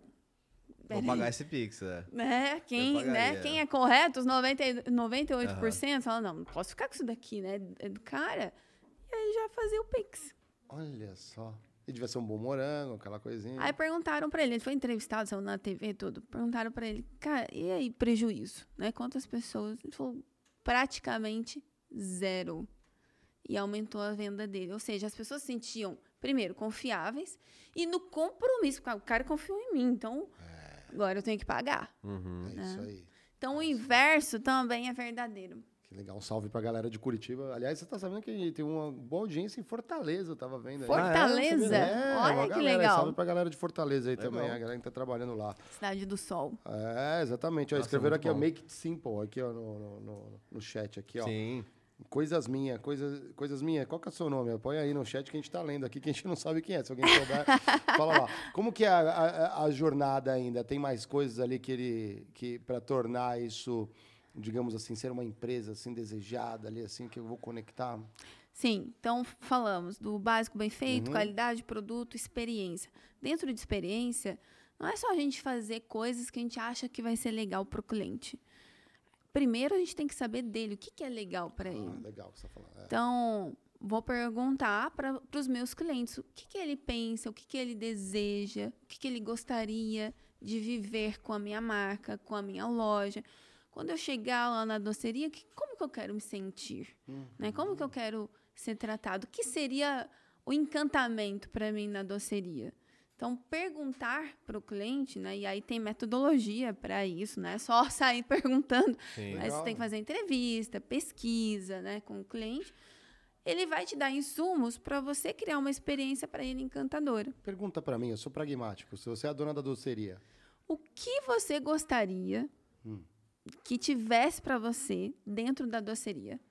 olha, dos doces ainda não experimentei nada, mas se eles tivessem preços, os atendentes soubessem me explicar do que eles são feitos e as embalagens coubessem eles, para mim já era suficiente para eu ir embora. Feliz. E se tivesse provas, é, Nossa, mas aí provar uns docinhos? Ah, não, aí seria demais, né? Pô, mas eu, eu adoraria. Aí eu poderia saber qual que é, eu voltaria Poderia ser um vezes. encantamento. Talvez eu não, com certeza, porque às vezes eu não levaria na hora ali, mas eu ia dar uma vontade de voltar depois para comer aquele que eu não consegui levar aquela vez. Eu só experimentei. Olha só. Talvez eu pudesse levar de presente para os amigos, talvez daqui para o André que é gosta de básico. pistache. Eu vendia pão de mel na faculdade. Pô, eu sei. E eu, eu, e eu, e- é você levava amostra, né? E eu levava amostra. Cara, Porque era batata, assim. Depois do almoço, batata. eu levava o, o pão de Já tá mel. com fome, né? Eu levava pão Já de tá mel na sala, eu passava na sala assim, gente, ó, passando a primeira vez aqui, pra quem não conhece meu pão de mel, tem de abacaxi, tem de morango, tem de chocolate, tem de prestígio. E aí eu deixava um- uma mesinha assim com pedacinhos de, de cada é um. mesmo? Olha Mas que meu, legal. assim, a minha vida mudou de um jeito, porque assim, eu paguei minha faculdade praticamente com, Pão com vendendo pão de mel. Gente. Então, obrigado, até obrigado, valeu o Vladimir, que tinha esse negócio, e quando ele se formou, ele falou assim, continua por, por mim aí essa, esse negócio. Depois eu repassei para outra pessoa. É, mas depois das- dos primeiros dois meses, minha vida na faculdade era quase tão... é, quase que similar às outras pessoas. Por quê? Eu chegava, passava nas classes já, eles já sabiam, já, porque quando eu entrava era o garoto pão de mel entrando. Tirando o pedido. É, e de resto, eu ficava na, tipo, no meio, assim, da, da faculdade, assim, conversando com meus amigos, com meus... é, Com as com as malinhas. minhas Com bags da essas Skin Cariol, que é que, Ah, que ah, mantinha sei, geladinho, que tá ligado? Ah, legal. E as pessoas vinham, iam pegando, iam, mas assim, foi no começo, eu ia lá, distribuía, dava amostra e tal. Depois, gerar uma relação Hã? de confiança. Por exemplo, eu tinha as pessoas que esperavam o saldão da, da volta da van, porque na van da volta, eu- os que tinham, eu vendia Ah, promocionado, eu vendia o preço saldão. de custo. É. Então, eu, não vendi- voltar. eu é. comprava um real e vendia dois. Na volta, eu vendia um real. Então, assim, tinha gente que esperava, falava assim, pô, não sobrou hoje. Ah, eu queria levar três pra casa. Falava assim, pô, hoje não tem, hoje só sobrou dois. Olha, Ah, mas eu gente, levo. Que, que história legal. Muito bacana. É muito legal, eu aprendi do muita saldão coisa vendendo saldão mel, é é. bom, Mas né? isso que você está falando, né, tem muito a ver com o que a gente está dizendo aqui. Você, quanto mais próximo você está do cliente, mais você vai entendendo do que ele gosta, do que ele quer. Então, é, tem muito empresário que ele acaba, empresário e, e gestores, né, que eles acabam ficando dentro do escritório. Uhum. Porque por muito tempo foi se falado que você ser um líder, você tem que ser estratégico, você tem que só olhar números, né? Aquela visão antiga, né, da, da gestão. E hoje a gente olha que o estratégico é você também estar na ponta, de você ir lá ver como o teu cliente se comporta Ver na sua gôndola. loja, ver sua É gôndola. o famoso Gemba, a gente fala isso aqui toda hora. É Isso, é. isso, o tempo inteiro. O João Apolinário da Polishop, ele. a minha melhor pesquisa é chegar mais cedo na loja e eu fico pro lado de fora, vendo o que, que as pessoas estão fazendo lá dentro. Ah, que legal. Né? O comportamento do consumidor. Ah. É. Então, aí depois que você faz esse trabalho de entender o comportamento, entender o que o cliente quer, aí você vai desenhar as experiências dele. Então, você falou assim: ah, se tivesse alguém que me explicasse os doces, tarará, então vamos desenhar isso na jornada. E aí, na jornada, a gente mapeia desde quando o cliente pensa em comprar daquela empresa, daquele produto, ir naquela loja, em cada fase, o que, que acontece com ele. Então, ele pensa, ele vai aonde? No Google. Como é que está no Google? Depois ele bota no Waze. Como é que está lá no Waze? Depois ele chega na loja. Como é que está o estacionamento? A gente estava falando ontem sobre estacionamento, né? Como as empresas economizam em estacionamento. E estacionamento faz parte da experiência. Se eu chego, estou bem recebido, me, me acolhe lugar legal, sinalizado, que eu, eu já não passo estresse no estacionamento, já é um grande passo para a minha experiência dentro do, do local. E aí, no local ou no online, a gente pensar em, em, em momentos nessa experiência que, que gere experiência eh, sensorial, momentos únicos, momentos uau e momentos de eficiência operacional. Isso na jornada toda do cliente. Quando a gente fala de eficiência operacional, é quando você quer, por exemplo, o boleto. Você quer o boleto, você não quer ser encantado para ter um boleto. Uhum. Não, Sim, você é. só quer o boleto. É, né? sim, exatamente. É, você- Segunda via, né? Aperta o botão, sai o boleto. É isso que você quer. Agora, na entrega do seu imóvel, você quer ser encantado. Ah, É um legal. momento especial. Total. A entrega de um automóvel é um momento especial. Então, mas quais são esses momentos? A gente tem que entender do cliente primeiro. Pergunta. A gente está cada vez mais evoluindo eh, tecnologia e dados, né? Então, obviamente, tem dados que nenhum cliente quer que seja usado contra si, mas tem alguns outros dados que a gente já escolhe isso mesmo antes da tecnologia, que eu quero que use. Vou dar um belo exemplo. Churrascaria. Hum. Churrascaria colocou um negocinho lá para você dizer quando você não quer mais ser Ah, incomodado é, e quando você quer mais carne, certo? Aquilo não funciona. Não, aquilo funciona, funciona até que bem. Se você vai assim num lugar que é, Tem é- lugar que funciona, tem lugar, Tem lugar que, não, funciona. funciona. Você vai, rola- num- vai num lugar com um atendimento bom, o cara já vê de longe, ele já. Assim, não funciona 100%, mas Eu acho, que funciona. ele, eu acho que se o garçom estabelece uma regra assim, olha assim, galera, ó, eu, eu reparo nisso. Ó, eu, a gente- aqui a gente repara nisso. Você quer ser atendido ou não quer? Fechou a regra, um acordo simples. com o Ótimo, cliente, mas aí né? beleza. Isso aí é uma churrascaria que você vai ter um, um acesso um pouco maior. Vamos a, Eu sou um cara muito prático, né? Você já percebeu. É. É, eu sou aquele tipo de cara que quando eu vou, na, em geral, em uma, uma loja, eu já sei o que eu quero. E, em geral, o atendente nem precisa perder tempo comigo. Traz pra mim três fatias de maminha. Não, eu vou lá e falo assim, ó, Pragmático, dois eu- coraçãozinhos, uma Eu linguiça. quero, uma, eu quero uma calça. Eu vou entrar no lugar e falar assim: eu quero essa M e essa 42. Porque eu vi que são. eu Vou experimentar uma e vou embora com uma. Ou então, camisas que eu já compro naturalmente, eu quero duas dessa M, que eu já sei que é meu tamanho e vou embora. É, logo, eu fiquei pensando assim. É, nós, se, meio que Black Mirror assim, mas a gente já poderia. Eu aceitaria ter um termo desse, que eu saio de casa já dizendo se eu quero ser abordado ou não por uma atendente. Então, eu entrei na loja, a pessoa sabe meu nome, tudo bem saber meu nome, e tudo bem saber minha intenção de compra. Então, quero comprar uma calça. Imagina isso, que, que alegria para as pessoas. Você entrou na loja, tipo, a pessoa já vê Como assim... no Uber. Está entrando e quer uma, uma né? calça. Quero conversar ou não quero conversar. É, Uhum. não, vou ficar, não vou ficar, por exemplo, vendendo pra ele camiseta. Ele fa- falou que é uma calça. Ele falou durante os últimos 48 horas, ele falou três vezes com a mulher, quero comprar uma calça. Eu vou entrar na loja, o que que você vai me vender? Pelo amor de Deus, me aparece uma calça. Não vai me aparecer com um frufru ou com uma- um cachecol. Eu tô falando já, Google, quero uma calça. Pronto, vai aparecer propaganda daqui a pouco. Agora vai.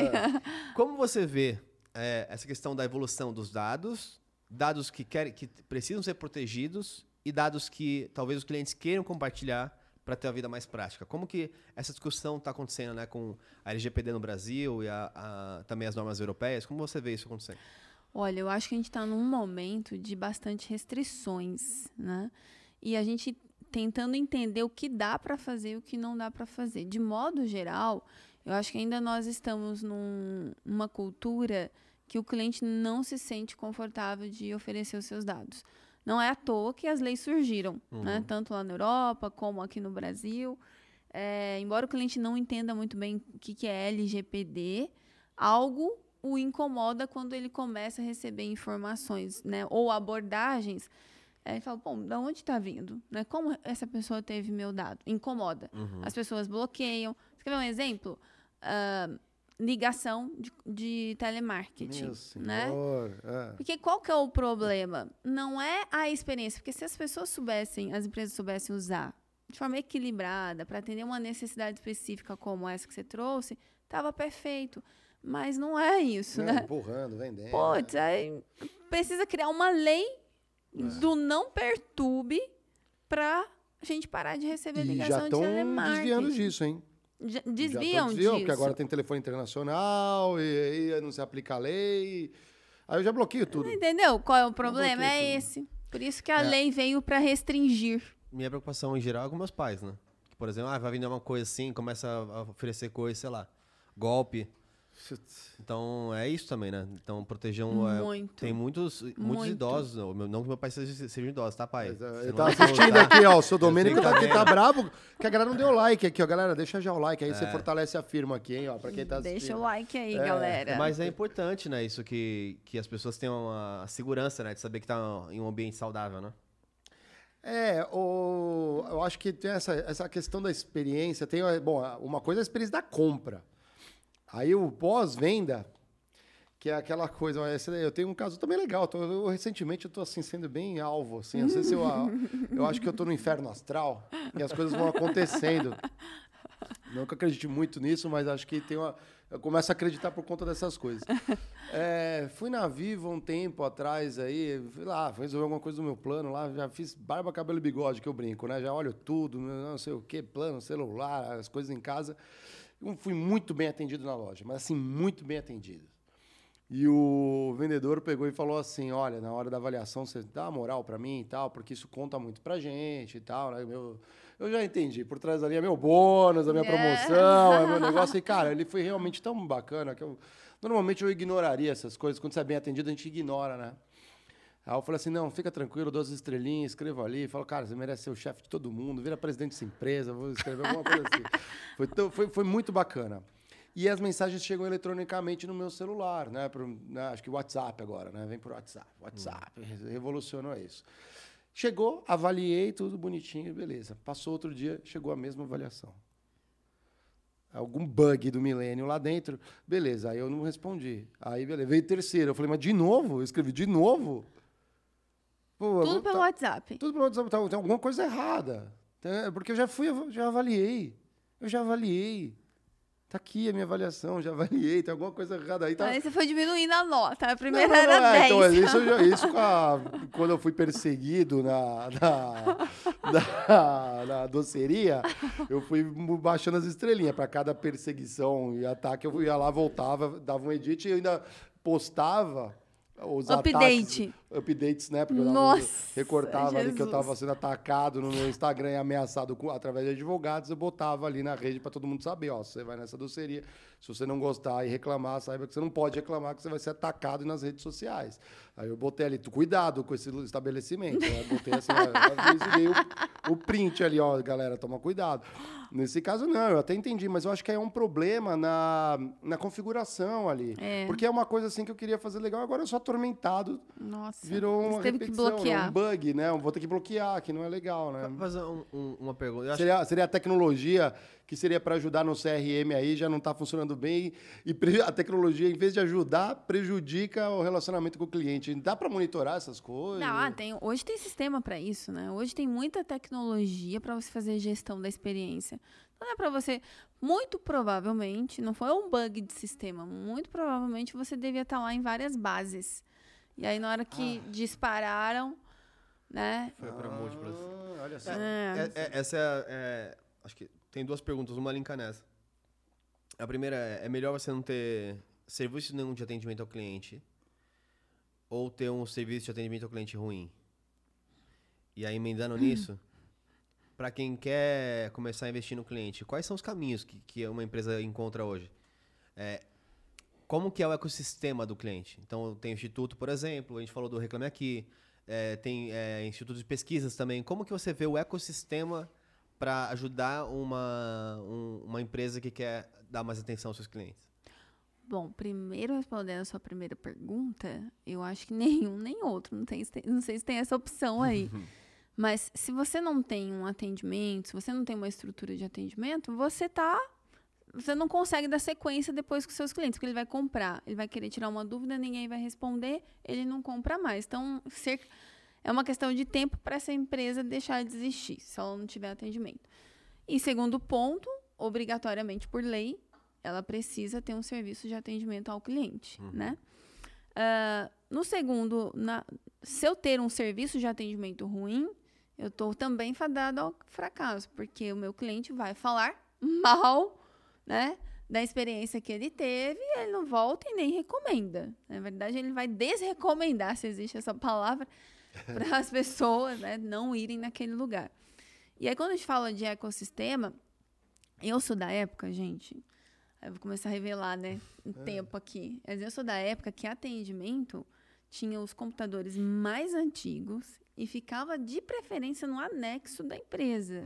Que era tipo uma assim. Sim, é. Era tipo arquivo, sabe? Uhum. Lembra dos arquivos de antigamente? Era lá. Esperando o dia para uma URA é, assumir o lugar deles, né? É, atendimento, pessoas, contratar alguém para atendimento era morte, porque era custo para a empresa. Isso há 20 anos atrás. Hoje, a gente já vê uma grande evolução porque as empresas estão olhando para a experiência, tá? esse assunto cada vez mais sendo falado, mas não quer dizer que os clientes estão sendo 100% bem atendidos, porque a gente ainda precisa evoluir bastante. Mas como esse mercado evoluiu bastante, né, é, em relação ao que ele era antes, hoje vocês têm muita ferramenta, muito software né, para você contratar. Então, eu quero medir é, pesquisa de satisfação, é, pesquisa de NPS, né, que é a Net Promoter Score. Eu quero fazer um, ter um CRM que integre todos os meus canais hoje. É possível? Você, se você falar comigo no Instagram, no LinkedIn, no telefone, junta tudo num lugar só e o sistema me mostra assim, o André é um cliente que fala nesses canais aqui. Uhum. Então, hoje é possível. Uhum. Tem, tem empresas que fazem atendimento e tudo mais. Só que o, o meu alerta para tudo isso é o cuidado com esse leque de ofertas que existe e a gente não cuidar do processo. Porque ferramenta tem bastante. Mas sem processo, sem pessoas treinadas, a ferramenta não faz nada. Então, muita empresa acha que contratar ferramentas ou contratar aquele especialista de, de CX, por exemplo, vai resolver tudo. E não vai resolver. Hum. É, se não vier uma cultura de cima para baixo, isso entrar no planejamento estratégico da empresa, virar meta para os líderes, meta para a empresa, e isso descer para a estrutura, uh, não é um sistema que vai resolver nenhum uma pessoa que vai fazer o resultado sozinha. Uhum. Né? A gente pensa que às vezes as grandes empresas elas têm mais capacidade, né, recursos, digamos assim, para investir em tecnologia, em sistema. Obrigada. Mas quando a gente fala é, de pequenos estabelecimentos, igual esses que a gente está falando, outras coisas, existe alguma ferramenta que seja mais viável mais ali, baratinho. mais baratinho, né? Porque eu já vi, às vezes, o pessoal pega o CPF no final. O que, que, que você vê de atualidades aí que o pessoal Cara, usa? Hoje tem ferramenta para todos os bolsos. É mesmo? Ah. Tem a ferramenta gratuita. Ah. Tem ferramenta de 40 reais, tem ferramenta de mil reais, tem entendeu? Então, para quem quer organizar a relação com o cliente, dá para fazer. Então, por exemplo, a doceria, se ela quiser aplicar, por exemplo, uma pesquisa com os clientes dela para saber se ela está gerando uma, uma experiência legal, ela faz no Docs. O Docs é gratuito lá do Google. Uhum. Você faz no Forms ali do, do Google uma pesquisinha, manda o link para o cliente, o cliente avalia, você tem um dado. Sem gastar um real com o sistema. Por isso que eu estou falando que o mais importante é a cultura. Uhum. Se a gente tiver cultura, as formas a gente vai dar um jeito. Né? Seja no gratuito, seja no pago, a gente vai arrumar um jeito. No Instituto, hum. nós trabalhamos com o quê? Com esse processo de cultura e o processo de implementação da experiência. Legal. Então, não temos tecnologia. Inclusive, lá no Digitalks, né, a gente estava lá, uhum. o pessoal chegava no nosso stand e falava assim, qual ferramenta que vocês vendem? E aí a gente falava assim, não, ferramenta não. A gente tem seres humanos. Metodologia, né? É. A nossa ferramenta é humana, né? O pessoal lá falava. Porque sem você treinar as pessoas e sem você montar processo, você não consegue caminhar, né? E aí, cultura é uma, é uma construção, não tem como virar chave. É um processo diário, você vai colocando. Eu falo que é um tijolinho por dia que você vai construindo para ter um resultado.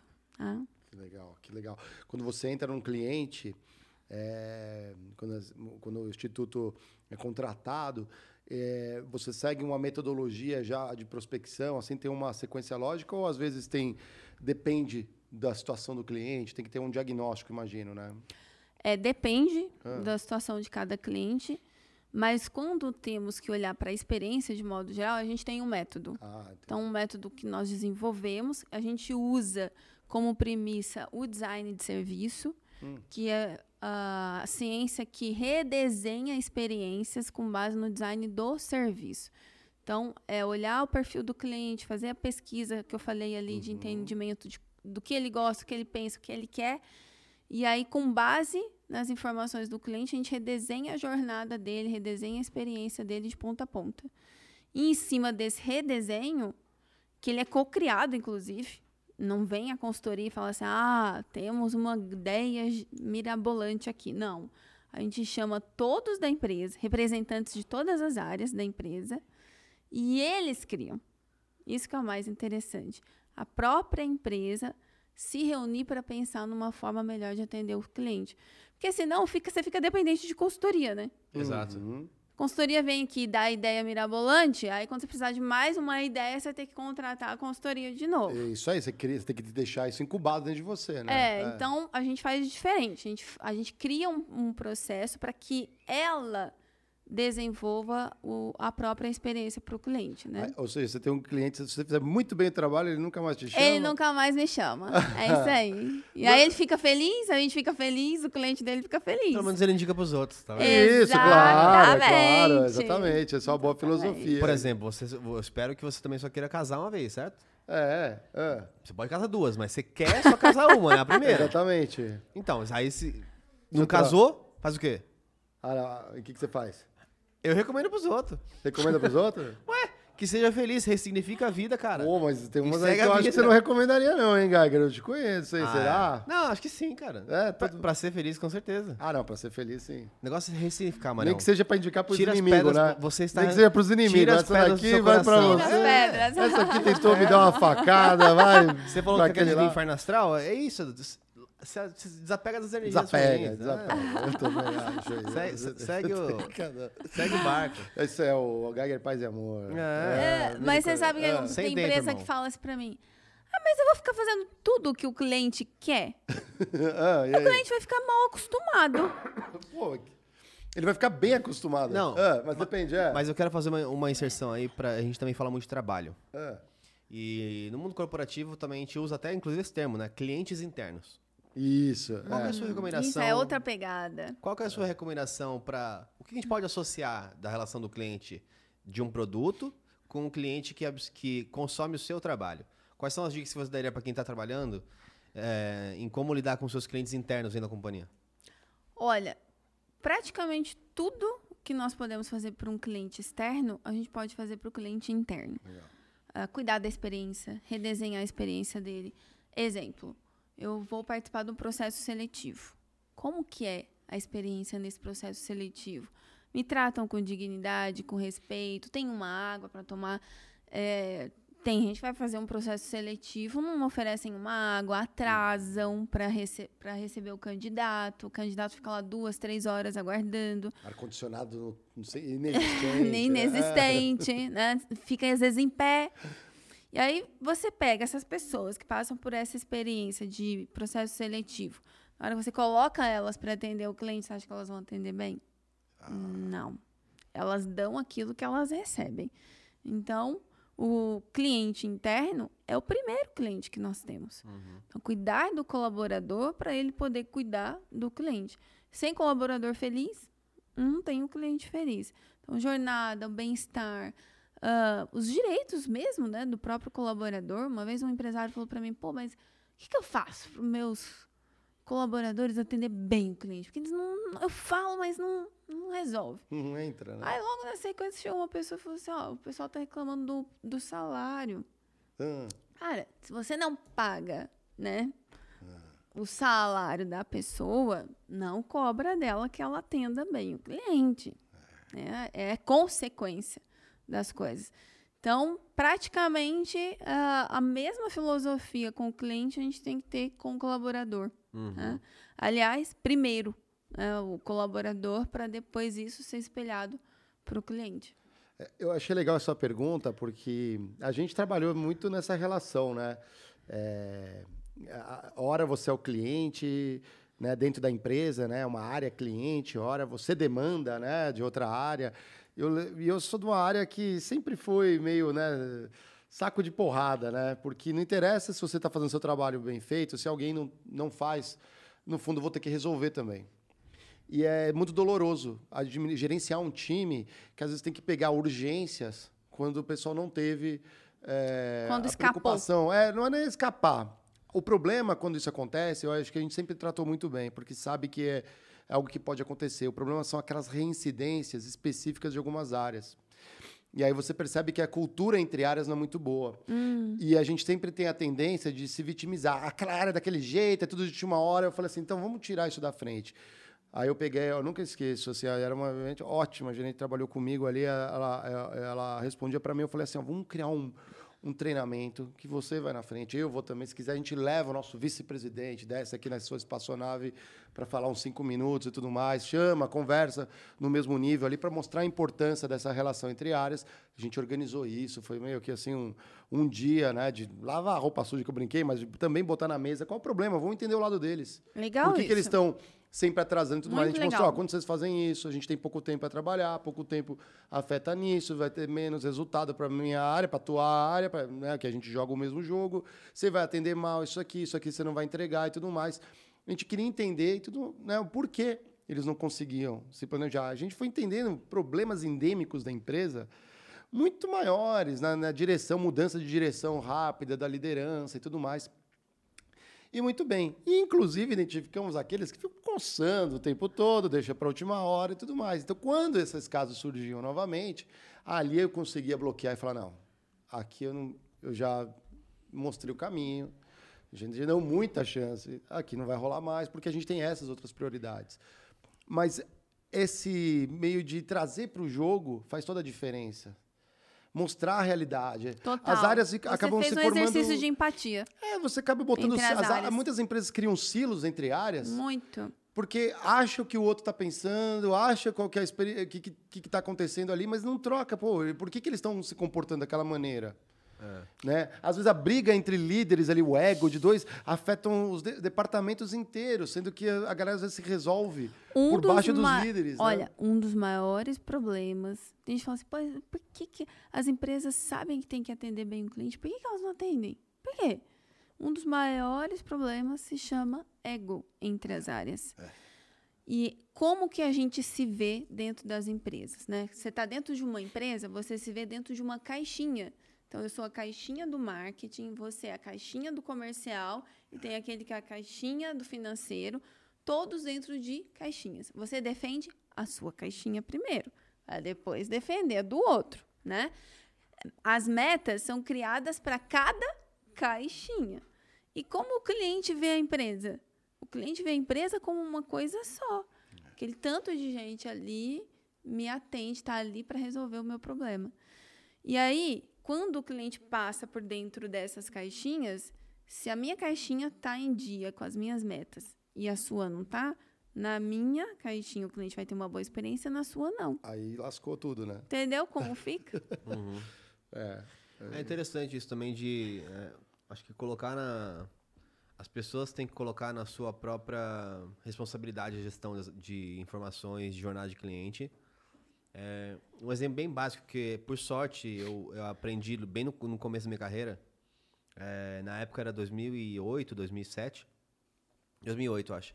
E eu notei que eh, os e-mails que eu mandava, é, eles tinham mais feedbacks positivos até às seis da tarde. Olha que coisa Caramba. específica. Hum, interessante. É, aí eu falei assim, nossa, depois de acho que uns dois meses eu notei isso. É porque você não devia estar mandando depois das seis, mas tudo Mandava, bem. você, É, como que era? Eu chegava em casa e continuava mandando também. É. É, e era normal, eu tava super focado, eu trabalhava até as duas da manhã, assim.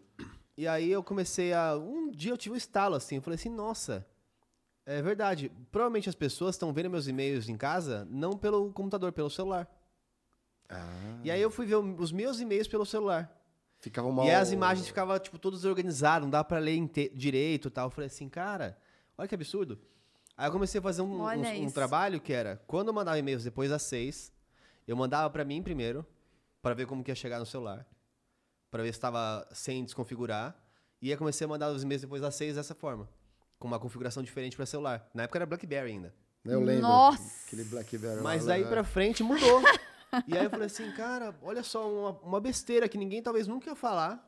Porque, tipo assim, ah, entende, vou ver amanhã no, no computador Era o que eu também. fazia. é. E aí deixavam de ver. E aí quando eu mudei isso, começou Nem a, respondia, na a ter verdade. respostas boas, tipo assim, muito Olha claro, que entendi e tal. Detalhe.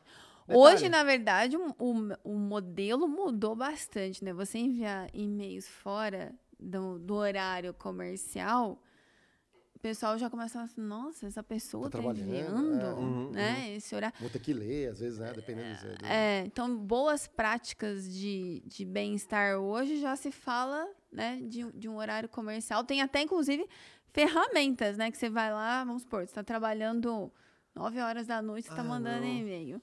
Então, mas vamos à experiência do cliente, assim, porque as pessoas elas pensam na entrada e não pensam na saída.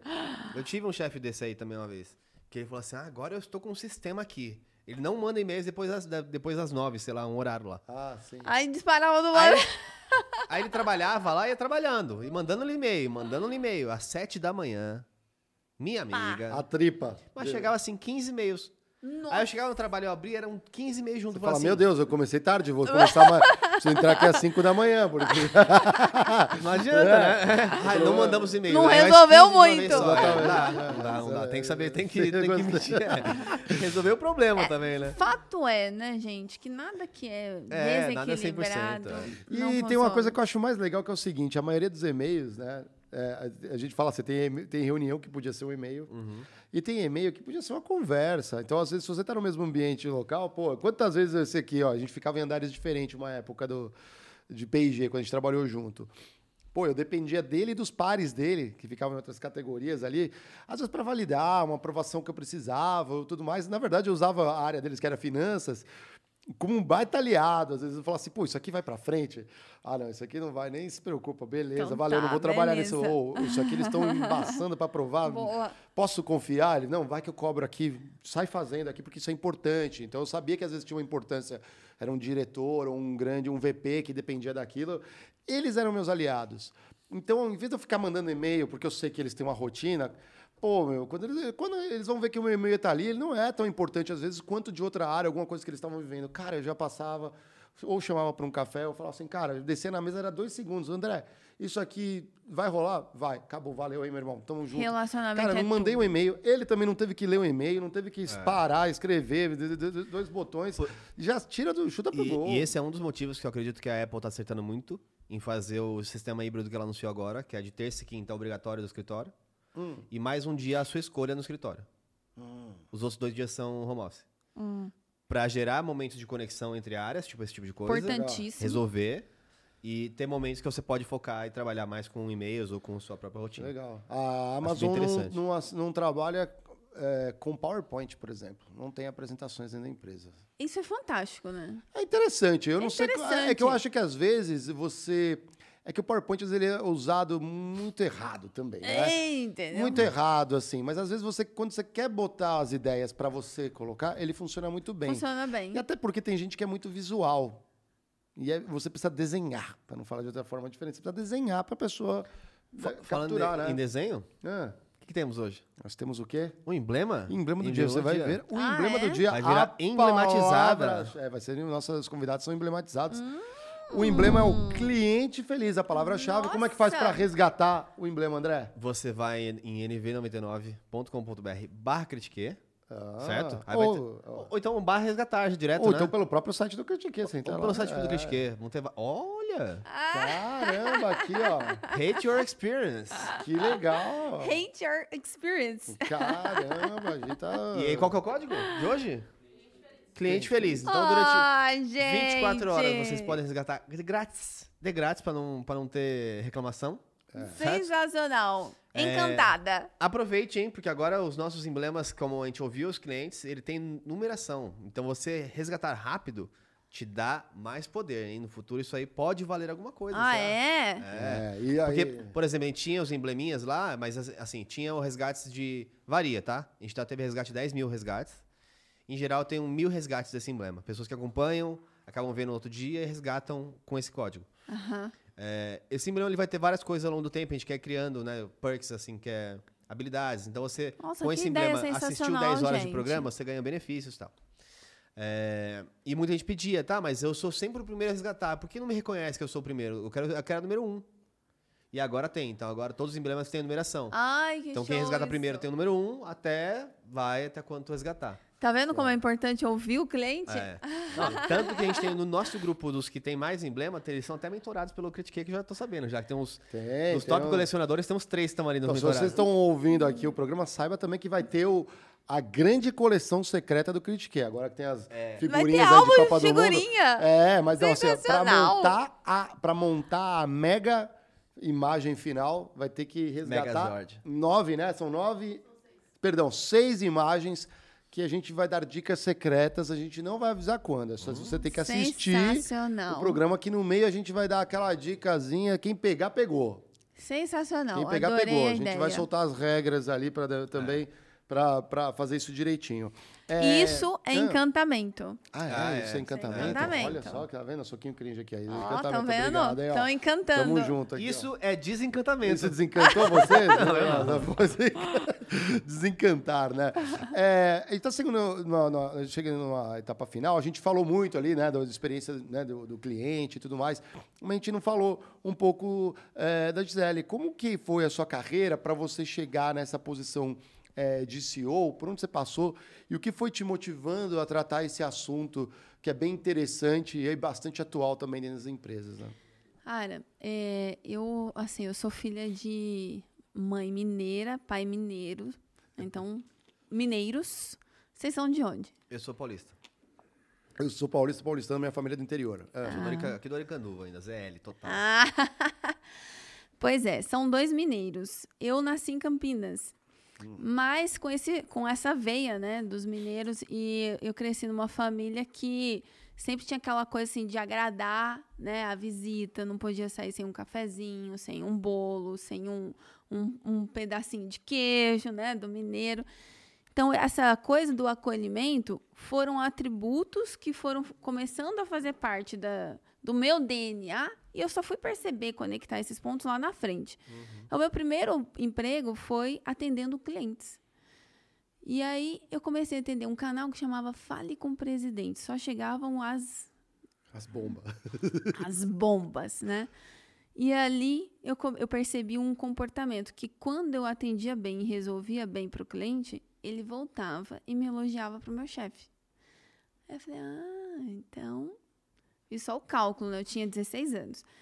Fiz só o cálculo, se eu atender bem, eu vou ficar bem com o meu chefe, o cliente vai ficar bem também. Então, naquela época, esse foi meu principal motivador para atender bem os clientes. E isso foi me fazendo crescer dentro da empresa. Fo- Foram me dando oportunidades, fui crescendo. Até que cheguei à rede de marketing e atendimento da, da empresa, uma empresa de consórcio. E ali eu conheci o Reclame Aqui.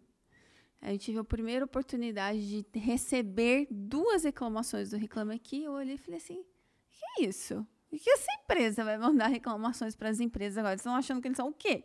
Isso, olha, gente, há anos atrás, né? Não se falava nem de Facebook, Aham. nada. Era só Orkut, né? Espero que tenha gente aí nos assistindo que lembre do, Tem, do tem, Orkut. tem. Aí, galera, vocês lembram do Orkut? Põe aí no chat aí que eu vou ler aqui depois. Bota aí, não me Já deixem a- sozinha. É, É, quem, quem já- não tinha ali, pô. É, já floda de abelhinha aqui, quem estiver ainda ah, ouvindo ao vivo aqui, que depois eu mando aquele salve no final pra vocês. ali. É. E aí eu com- eh, me apaixonei pela ideia do Reclame Aqui. Reclame Aqui não era uma companhia. E o Maurício falou assim, Gisele, tem tudo a ver, né? A gente poder jun- se juntar aqui e fazer disso um negócio. E aí a gente foi, né? Aquela coisa do sonho, de empreender. Eu larguei tudo, né? Pedi demissão. Onde você tava ali no. Eu, aonde? Não, porque você pediu as contas? É, Ela eu tá com head de marketing. Não, sim, mas eu. atendimento, Ah, tá, mas você. É, eu estava com head de marketing e atendimento, ah, pedi as contas e tal. E o meu chefe foi a pessoa que mais me incentivou a empreender. Ele É me deu, mesmo? ele me deu assim tudo que eu podia assim de apoio dele, ele me deu. E aí ele falava assim para mim: "Eu vou te ajudar, porque eu sei que onde você estiver, você vai estar sempre ajudando a minha empresa". Não acredito que. Isso é uma coisa de. Não, é, não se vê todo E dia. ele é meu cliente até hoje. Olha. Para você É. ver a visão desse líder. E assim foi, né? Aí a gente começou uma construção com o Reclame Aqui, eu, Maurício, outros sócios também, que acho que você já, até, já deve ter tido a oportunidade de conhecer. Mas era uma turma de sonhadores, né? Nós tínhamos uma ideia de mudar o, o atendimento no Brasil, mas a gente achou que ia ser fácil. E não foi, né? É. Ah, no início era muita briga com as empresas, discussão mesmo, ameaça. Eu e Maurício já fomos trancados numa sala e ameaçados. Você tá né? brincando. É, é coisa pesada. A gente viveu que? ali no tipo, que começo. minha empresa está com o nome. É. É, tira as minhas reclamações. Tá brincando? É, ameaça, tentativa de suborno, tudo isso a gente viveu. Ah, não, ali, você imagina assim, não, toma aqui, que agora acabou as reclamações. Seus problemas acabam com Muito. esse dinheiro aqui, né? Muito, Que muito. absurdo. né? Ações judiciais, muitas, né? Muitas, muitas. Mas tudo isso foi. Mas ah, ganhava as ações ou era, tinha coisa que perdia também? Só de curiosidade. poucas perdemos, mas a maior parte delas, e aí foi criando uma jurisprudência muito interessante, né? Para reclamar que hoje, Sim, é referência. o- É. hoje em termos de ações judiciais é quase nada, mas a, a justiça foi ajudando bastante aí nas decisões que elas que os Que juízes bom. foram É, porque você está resguardando o consumidor. né? Exato, CDC, exato. né? Ele é, ele é, ele que prevalece, né? Na relação é o consumidor. Enfim, então ah, todo o processo né, de transformação é doloroso, mudanças doem, né? Em quem passa por esse processo. Então a gente foi construindo. Eu fiquei 10 anos à frente do Reclame Aqui.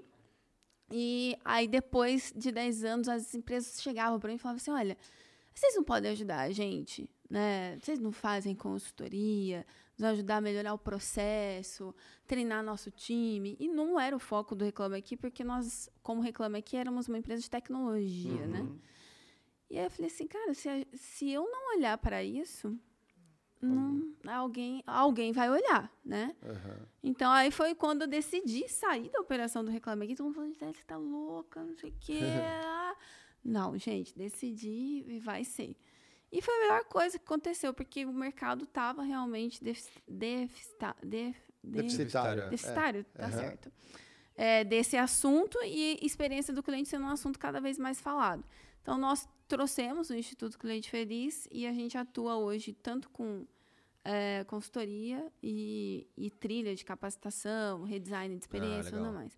Mas ao longo dessa jornada toda, né, eu posso dizer para vocês como pessoa, foi um processo muito desafiador, né? Por ser mulher, ter filho, né, casada. Então você tem todo um contexto familiar, um contexto pessoal, um contexto é, do é, da mulher no mercado de trabalho, como executiva, né, empreendendo, que é o que pouca gente conta, né, de bastidor.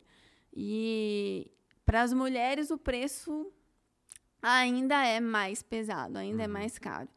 Então, é, são desafios que depois que você passa, você olha e fala assim, caraca, deu, passou, né?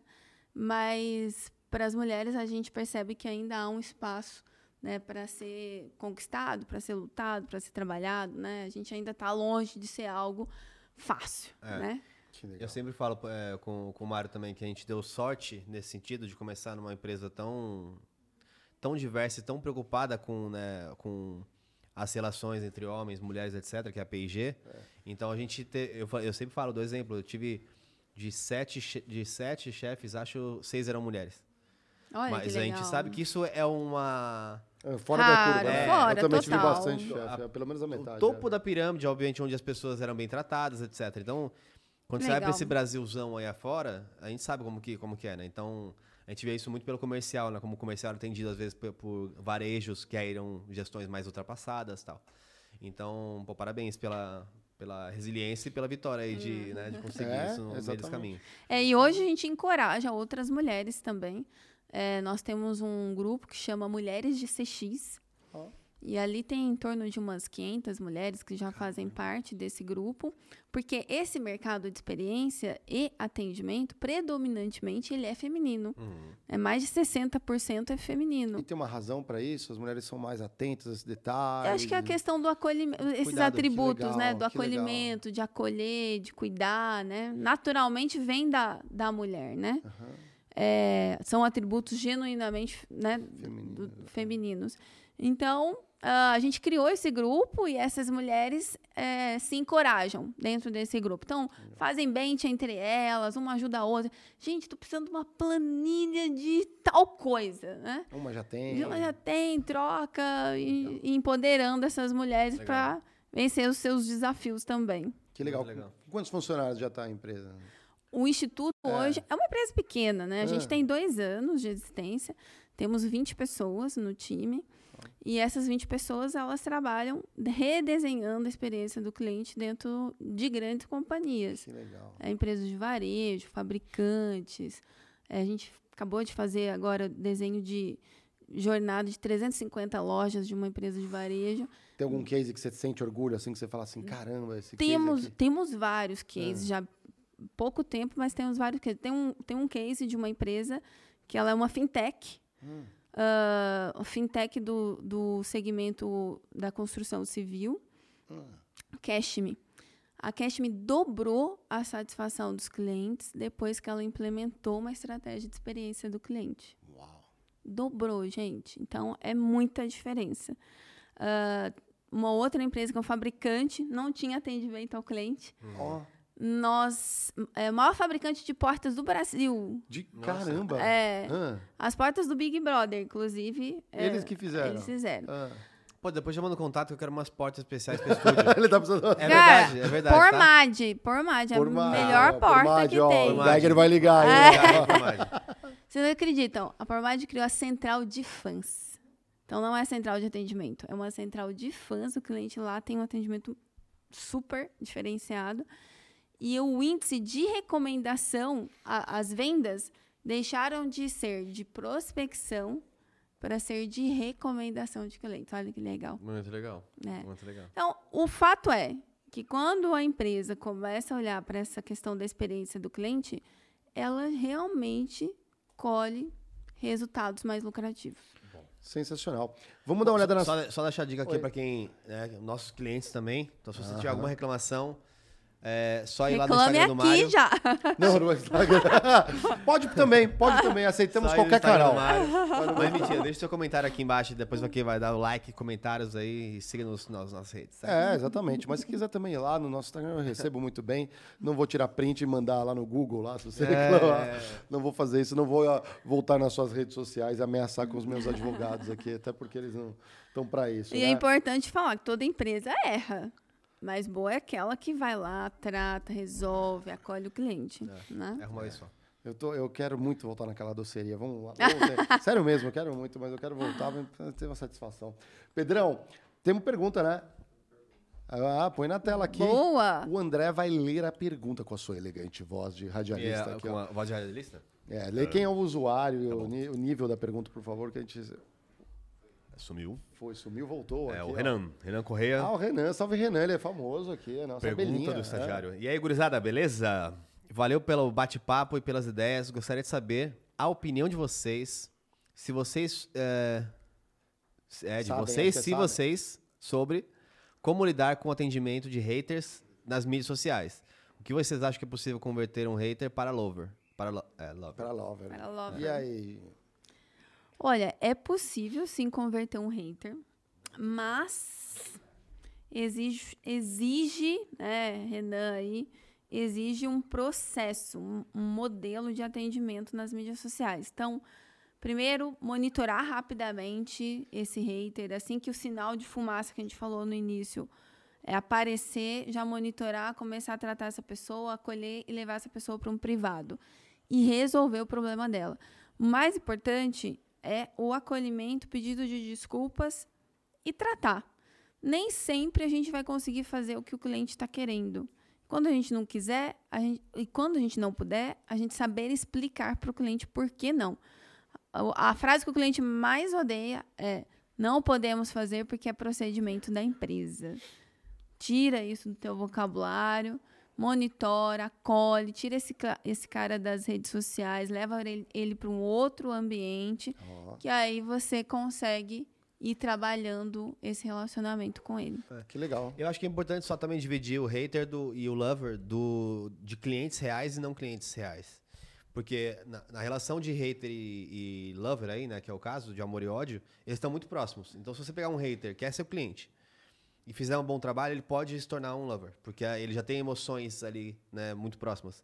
Agora, se é um hater que não é seu cliente e tá lá só pelo hate, aí, enfim, aí você tem Aí que é outro estudar. tratamento. É outro tratamento. É porque outro você tem que estudar, tratamento. ver que isso não é, é só uma, alguém que tá te atacando por ódio, nunca consumiu o seu produto, ele vai fazer isso hoje, amanhã e sempre. Então, e aí não vale um, a né? pena discutir É. também com essa pessoa. Aí, normalmente, por isso que hoje já tem ferramentas para isso, que quando a gente identifica esse tipo de caso, você pode restringir, você pode bloquear, en- entre outras coisas.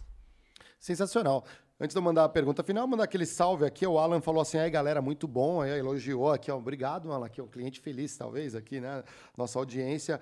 O Gustavo Stefani falou: que massa esse canal. Se você não chegou, chegou agora, bem-vindo também. Amarelândio, Amarelândio hoje moderando a galera aqui. O Alan Pessoa. Aí o Leandro mandou uma dica aqui, ó. Falou assim, ó. Se esse canal tivesse um nome mais fácil de escrever, estaria bombando. Aí, Geiger, você é o culpado do nome do canal, será? A gente já botou o circunflexo, gente, porque a galera falava errado o nome. E aí, será que a gente muda o nome? Será que não é tarde pra mudar? Vamos fazer uma pesquisa, pronto. Vamos ó fazer uma pesquisa. Faz uma Vamos fazer uma pesquisa. pesquisa. Se você Já gostar. fazer uma pesquisa, tá, gente? Galera, como vocês gostariam de chamar o nosso canal aqui? Pelo amor de Deus, o quê? A- a Bia Olha tá ó, desesperada ó, aqui, olha a os clientes produtora. internos falando assim, não, sem pesquisa. Você pesquisa aí, ó. É. Aí, Vai ó. ter que aturar esse nome. É, Mas o nome é bom, gente. o coisa- Critiquei é a arte de criticar. Não é só criticar, é a arte de criticar.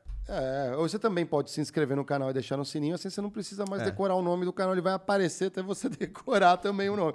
O Coisas Minha, eu não sei quem é, ele não botou o nome aqui, a gente não, Não, sabe a gente quem é não você. sabe ainda quem é o Coisas Não Minhas. sabe, ele não respondeu, mas ele se manifestou várias vezes. Uma deles falou assim: hoje o cabelo do André tá igual ao do Álvaro Machado Dias. Obrigado. Do- Isso do- é o Pablo, o Pablo que do aliás corta neurocientista. o cabelo, não cortou essa semana. Aí, ele estava muito ocupado com as pessoas, não conseguiu ter tempo para mim. Ele, a gente tem um, tem um barbeiro dentro dos estúdios. Leal, né? A gente É. tem um barbeiro dentro dos estúdios Meu aqui. Deus. Sim, já teve, já teve barbeiro, tatuador aqui. A gente é, é cheio de gente que frequenta aqui. A Érica Moraes falou assim: gente, que podcast incrível. Amei real, Érica. Valeu, obrigado. Segue Eu a também gente nas gostei redes. Né? Hã? Também gostei real. Eu achei ótimo, também gostei muito do papo aqui, ó. Pô, tem uma galera que não vou conseguir passar para todo mundo, mas a galera que tá sempre presente aqui é a Gislaine Moreira, a Érica Moraes, a ABC Fernanda, a ABC Fernanda, nossa abelha rainha aqui, está presente em todos os podcasts aqui, ó. Ah, o Alan pensou assim, acho que vocês deveriam ser contratados. Ah, acho, falou para você, hein, ó, feedback para aqui, ó. Acho que você deveria ser contratada por vários bancos digitais. A digitalização de situações muito sensíveis vem atrasando muito a resolução de problemas simples. Isso é uma coisa nova, né? Porque tem muito banco digital surgindo e tudo mais, mas Tem talvez banco, não... muito banco digital que não é digital, mais ou menos isso. É, legal. É, Aqui, ó, o Coisas Minha ainda não falou o nome, hein? A gente quer adivinhar. Ele falou, não precisa, tá ótimo, já criou identidade, né? Aí o Herbert falou, logo o nome pega. Valeu. Obrigado aqui. Ah, o João perguntou aqui, onde é que compra o livro da Gisele? Olha só. Ah, gente, boa. Olha, deixa eu falar uma coisa. Semana que vem, Hum. que é de 12 a 16 de setembro, acontece a Semana do Cliente do Instituto. Nós vamos fazer uma semana de um monte de atividades legais. Então, quem quiser acompanhar, entender mais sobre esse assunto, vai ser tudo gratuito. Porque a gente quer levar cada vez mais esse tema, né? Gerar mais consciência dentro das empresas. Vai ter convidado da Netflix falando com a gente, ah, CEO do GPA, CEO do, do, da Dengo Chocolate. Vocês gostam da Dengo Chocolate? Sim. Aí sim, hein? Aí sim, vai, vai ser legal a semana, vai ter várias atividades aí. E o livro nessa semana, é, ele também cai para uma promoção legal, porque é a semana do cliente, então Amazon, Magalu, se vocês entrarem vai estar com desconto também. E nas livrarias, todas as, as grandes têm o livro para comprar, e especialmente na Saraiva, nessa primeira quinzena, também tem uma oferta diferenciada, tá? Muito Então, legal. não esqueçam, cliente feliz dá lucro. Dá Dá lucro. lucro. A gente também quer deixar os nossos convidados felizes, além do emblema. Vou te entregar aqui também Olha, um hidromel da Felipe Media aqui. é. Muito é um- obrigada, Um vinho de mel, como que a gente fala assim, a É. bebida dos vikings aí, né? Maravilhoso. Ele é um vinho fermenta é um, fermentado que De em vez de mel. uva leva mel. Mentira. Muito, muito, delícia, muito bom mesmo. é, muito exatamente, bom. super premiado. Ali atrás você vê aqui, nós temos um. Ó, ó, ali a premiação ganhou pontos internacionais, né? É, ficou bom. E também a nossa cane- canequinha vintage do Critique. Muitas abelhinhas já ganharam, senão vocês não têm aonde tomar. Ah, seu hidromel já vai junto. Sensacional. Que honra minha, hein, gente? É. Olha só. Ai, que demais. A história, a história do, do hidromel também é bem legal, que era um cliente, né, ou era um fã do Studios Flow, que começou a, começou a falar pra gente, nossa, sou muito fã de vocês, tal, tem um negócio aqui muito legal. E hoje é sócio nosso, é sócio do, do Flow aqui. o- Mesmo, que O, legal. o, o hidromel. A gente é sócio deles, na verdade. Que, le- olha pra você ver, um uma, uma mega história, né? cliente fã, É, virou parceiro de negócio. muito bom. Pô, gente, primeiro, obrigada, viu? Obrigada pelos mimos, obrigada pelo convite de estar aqui com vocês. Uma honra poder aqui participar. Vamos lá, vamos nessa. Se o Diego tivesse na mesa, ele sempre faria uma pergunta final filosófica, que é o seguinte. Hum. Como a gente fala de trabalho aqui, né? É, Gi, qual que... Que, que é o trabalho para você? O trabalho, para mim, é transformação de vidas. Que legal. É, pelo menos, né, para o que foi para mim até hoje e o que resume o meu trabalho hoje é transformar vidas. Seja pessoas que trabalham com experiência do cliente, que é o meu caso, seja a vida dos próprios clientes. Se alguém que estiver aqui nos assistindo hoje eh, puder atender melhor um dos seus clientes, um dos seus clientes amanhã, eu acho que a minha missão como trabalho está cumprida. Olha só. Super interessante. Eu recomendo a mesma coisa, que amanhã use um dia pra fazer o que eu sempre falo do Delight Me, né? O Make It Aham. Simple, Guide Me Delight Me. Que é pensar no detalhes. Talvez você mesmo, sem conversar com as pessoas, vai notar como você tem... nem Seja como eu mando um e-mail, seja como eu me posiciono, ou seja como eu impacto de uma maneira diferente o cliente. Então, Que legal. concordo. Amanhã é um dia interessante. É isso aí. Galera, essa semana aqui a gente continua uns papos bem legais aqui, ó. Próximo episódio a gente vai voltar ao arremate final de entrevistas do Digitalks, né? Tava assim, tava fantástico, né? Vocês estavam lá expondo. Tava muito legal. Adoramos também, então a gente Também. trouxe ali, a gente brincou, a nossa produtora a Bia fez, a gente transformou o Critique num moedor de entrevistas ali, a gente arrancou o sumo de tanta gente que passou. E tem uma galera fera que a gente deixou aqui também pro final, ali com uns papos bem legais, tá? Essa semana. E na sexta-feira a gente vai falar com quem? Quem? Quem? Com o Celso Sugavara da Adidas, né? Inteligência de mercado, né? O Geiger. Hã? É, então, diretor global de inteligência de mercado, nem mora aqui no Brasil, né? Ele é, vem a é visita internacional, mas brasileiro, né? Brasileiro aí, a gente pode até fazer umas perguntas assim, de, né, como brasileiro expatriado, né? Isso é bem legal também, sem falar numa grande marca como é a Adidas também, Super. tem uma relação Emocional, muito grande com seus Emocional. clientes. né, que é bem interessante também, e ele mal sabe que a nossa produtora a Bia, ela é meio que garota propaganda que ela veste. Dele. Hoje ela não tá, mas ela vai vir na sexta-feira de Adidas da cabeça é. aos pés, para quem conhece ela, que ela, a gente já sabe que ela funciona assim. Algo mais ali, produtor André, recados finais? Você quer dar recados finais? É, recados finais? Não, não é recado final. Recados finais aqui, mídias, como que a galera segue, que conhece um pouco mais do Instituto. Ah, arroba Gisele Paula, arroba Instituto Cliente Feliz. Encontra ra- fácil aí, bem simples. E agradecer mais uma vez, agradecer aos nossos clientes, ouvintes, assistentes, né, internautas Que que estão aí nos acompanhando. É, sem eles, a gente não estaria aqui, né? Uhum. Então, obrigada a todos aí que estão com a gente. Valeu. Que legal. Agora, no finalzinho aqui, o Thiago Mendonça fez um... Mandou aqui, ó... um- Superchat? É, um superchat aqui, ele mandou aqui, ó, mil CLP, que eu acho que é, pe- são pesos chilenos. Muito obrigado, Thiago. Ele falou assim, muito bom, parabéns e muito sucesso, Gisele. Fãzaço aqui, ó. Obrigada. Valeu, obrigado. Espero que você esteja feliz, né? como Isso consumidor. aí. Atingimos esse objetivo, então, Muito com ele. Que legal. Ai, gente, depois eu vou. A gente vai fechar as câmeras, mas ela vai botar o nosso elástico na bolinha, tá, galera? É, fiquem até o próximo aqui. Pedrão, por favor, roda a vinheta.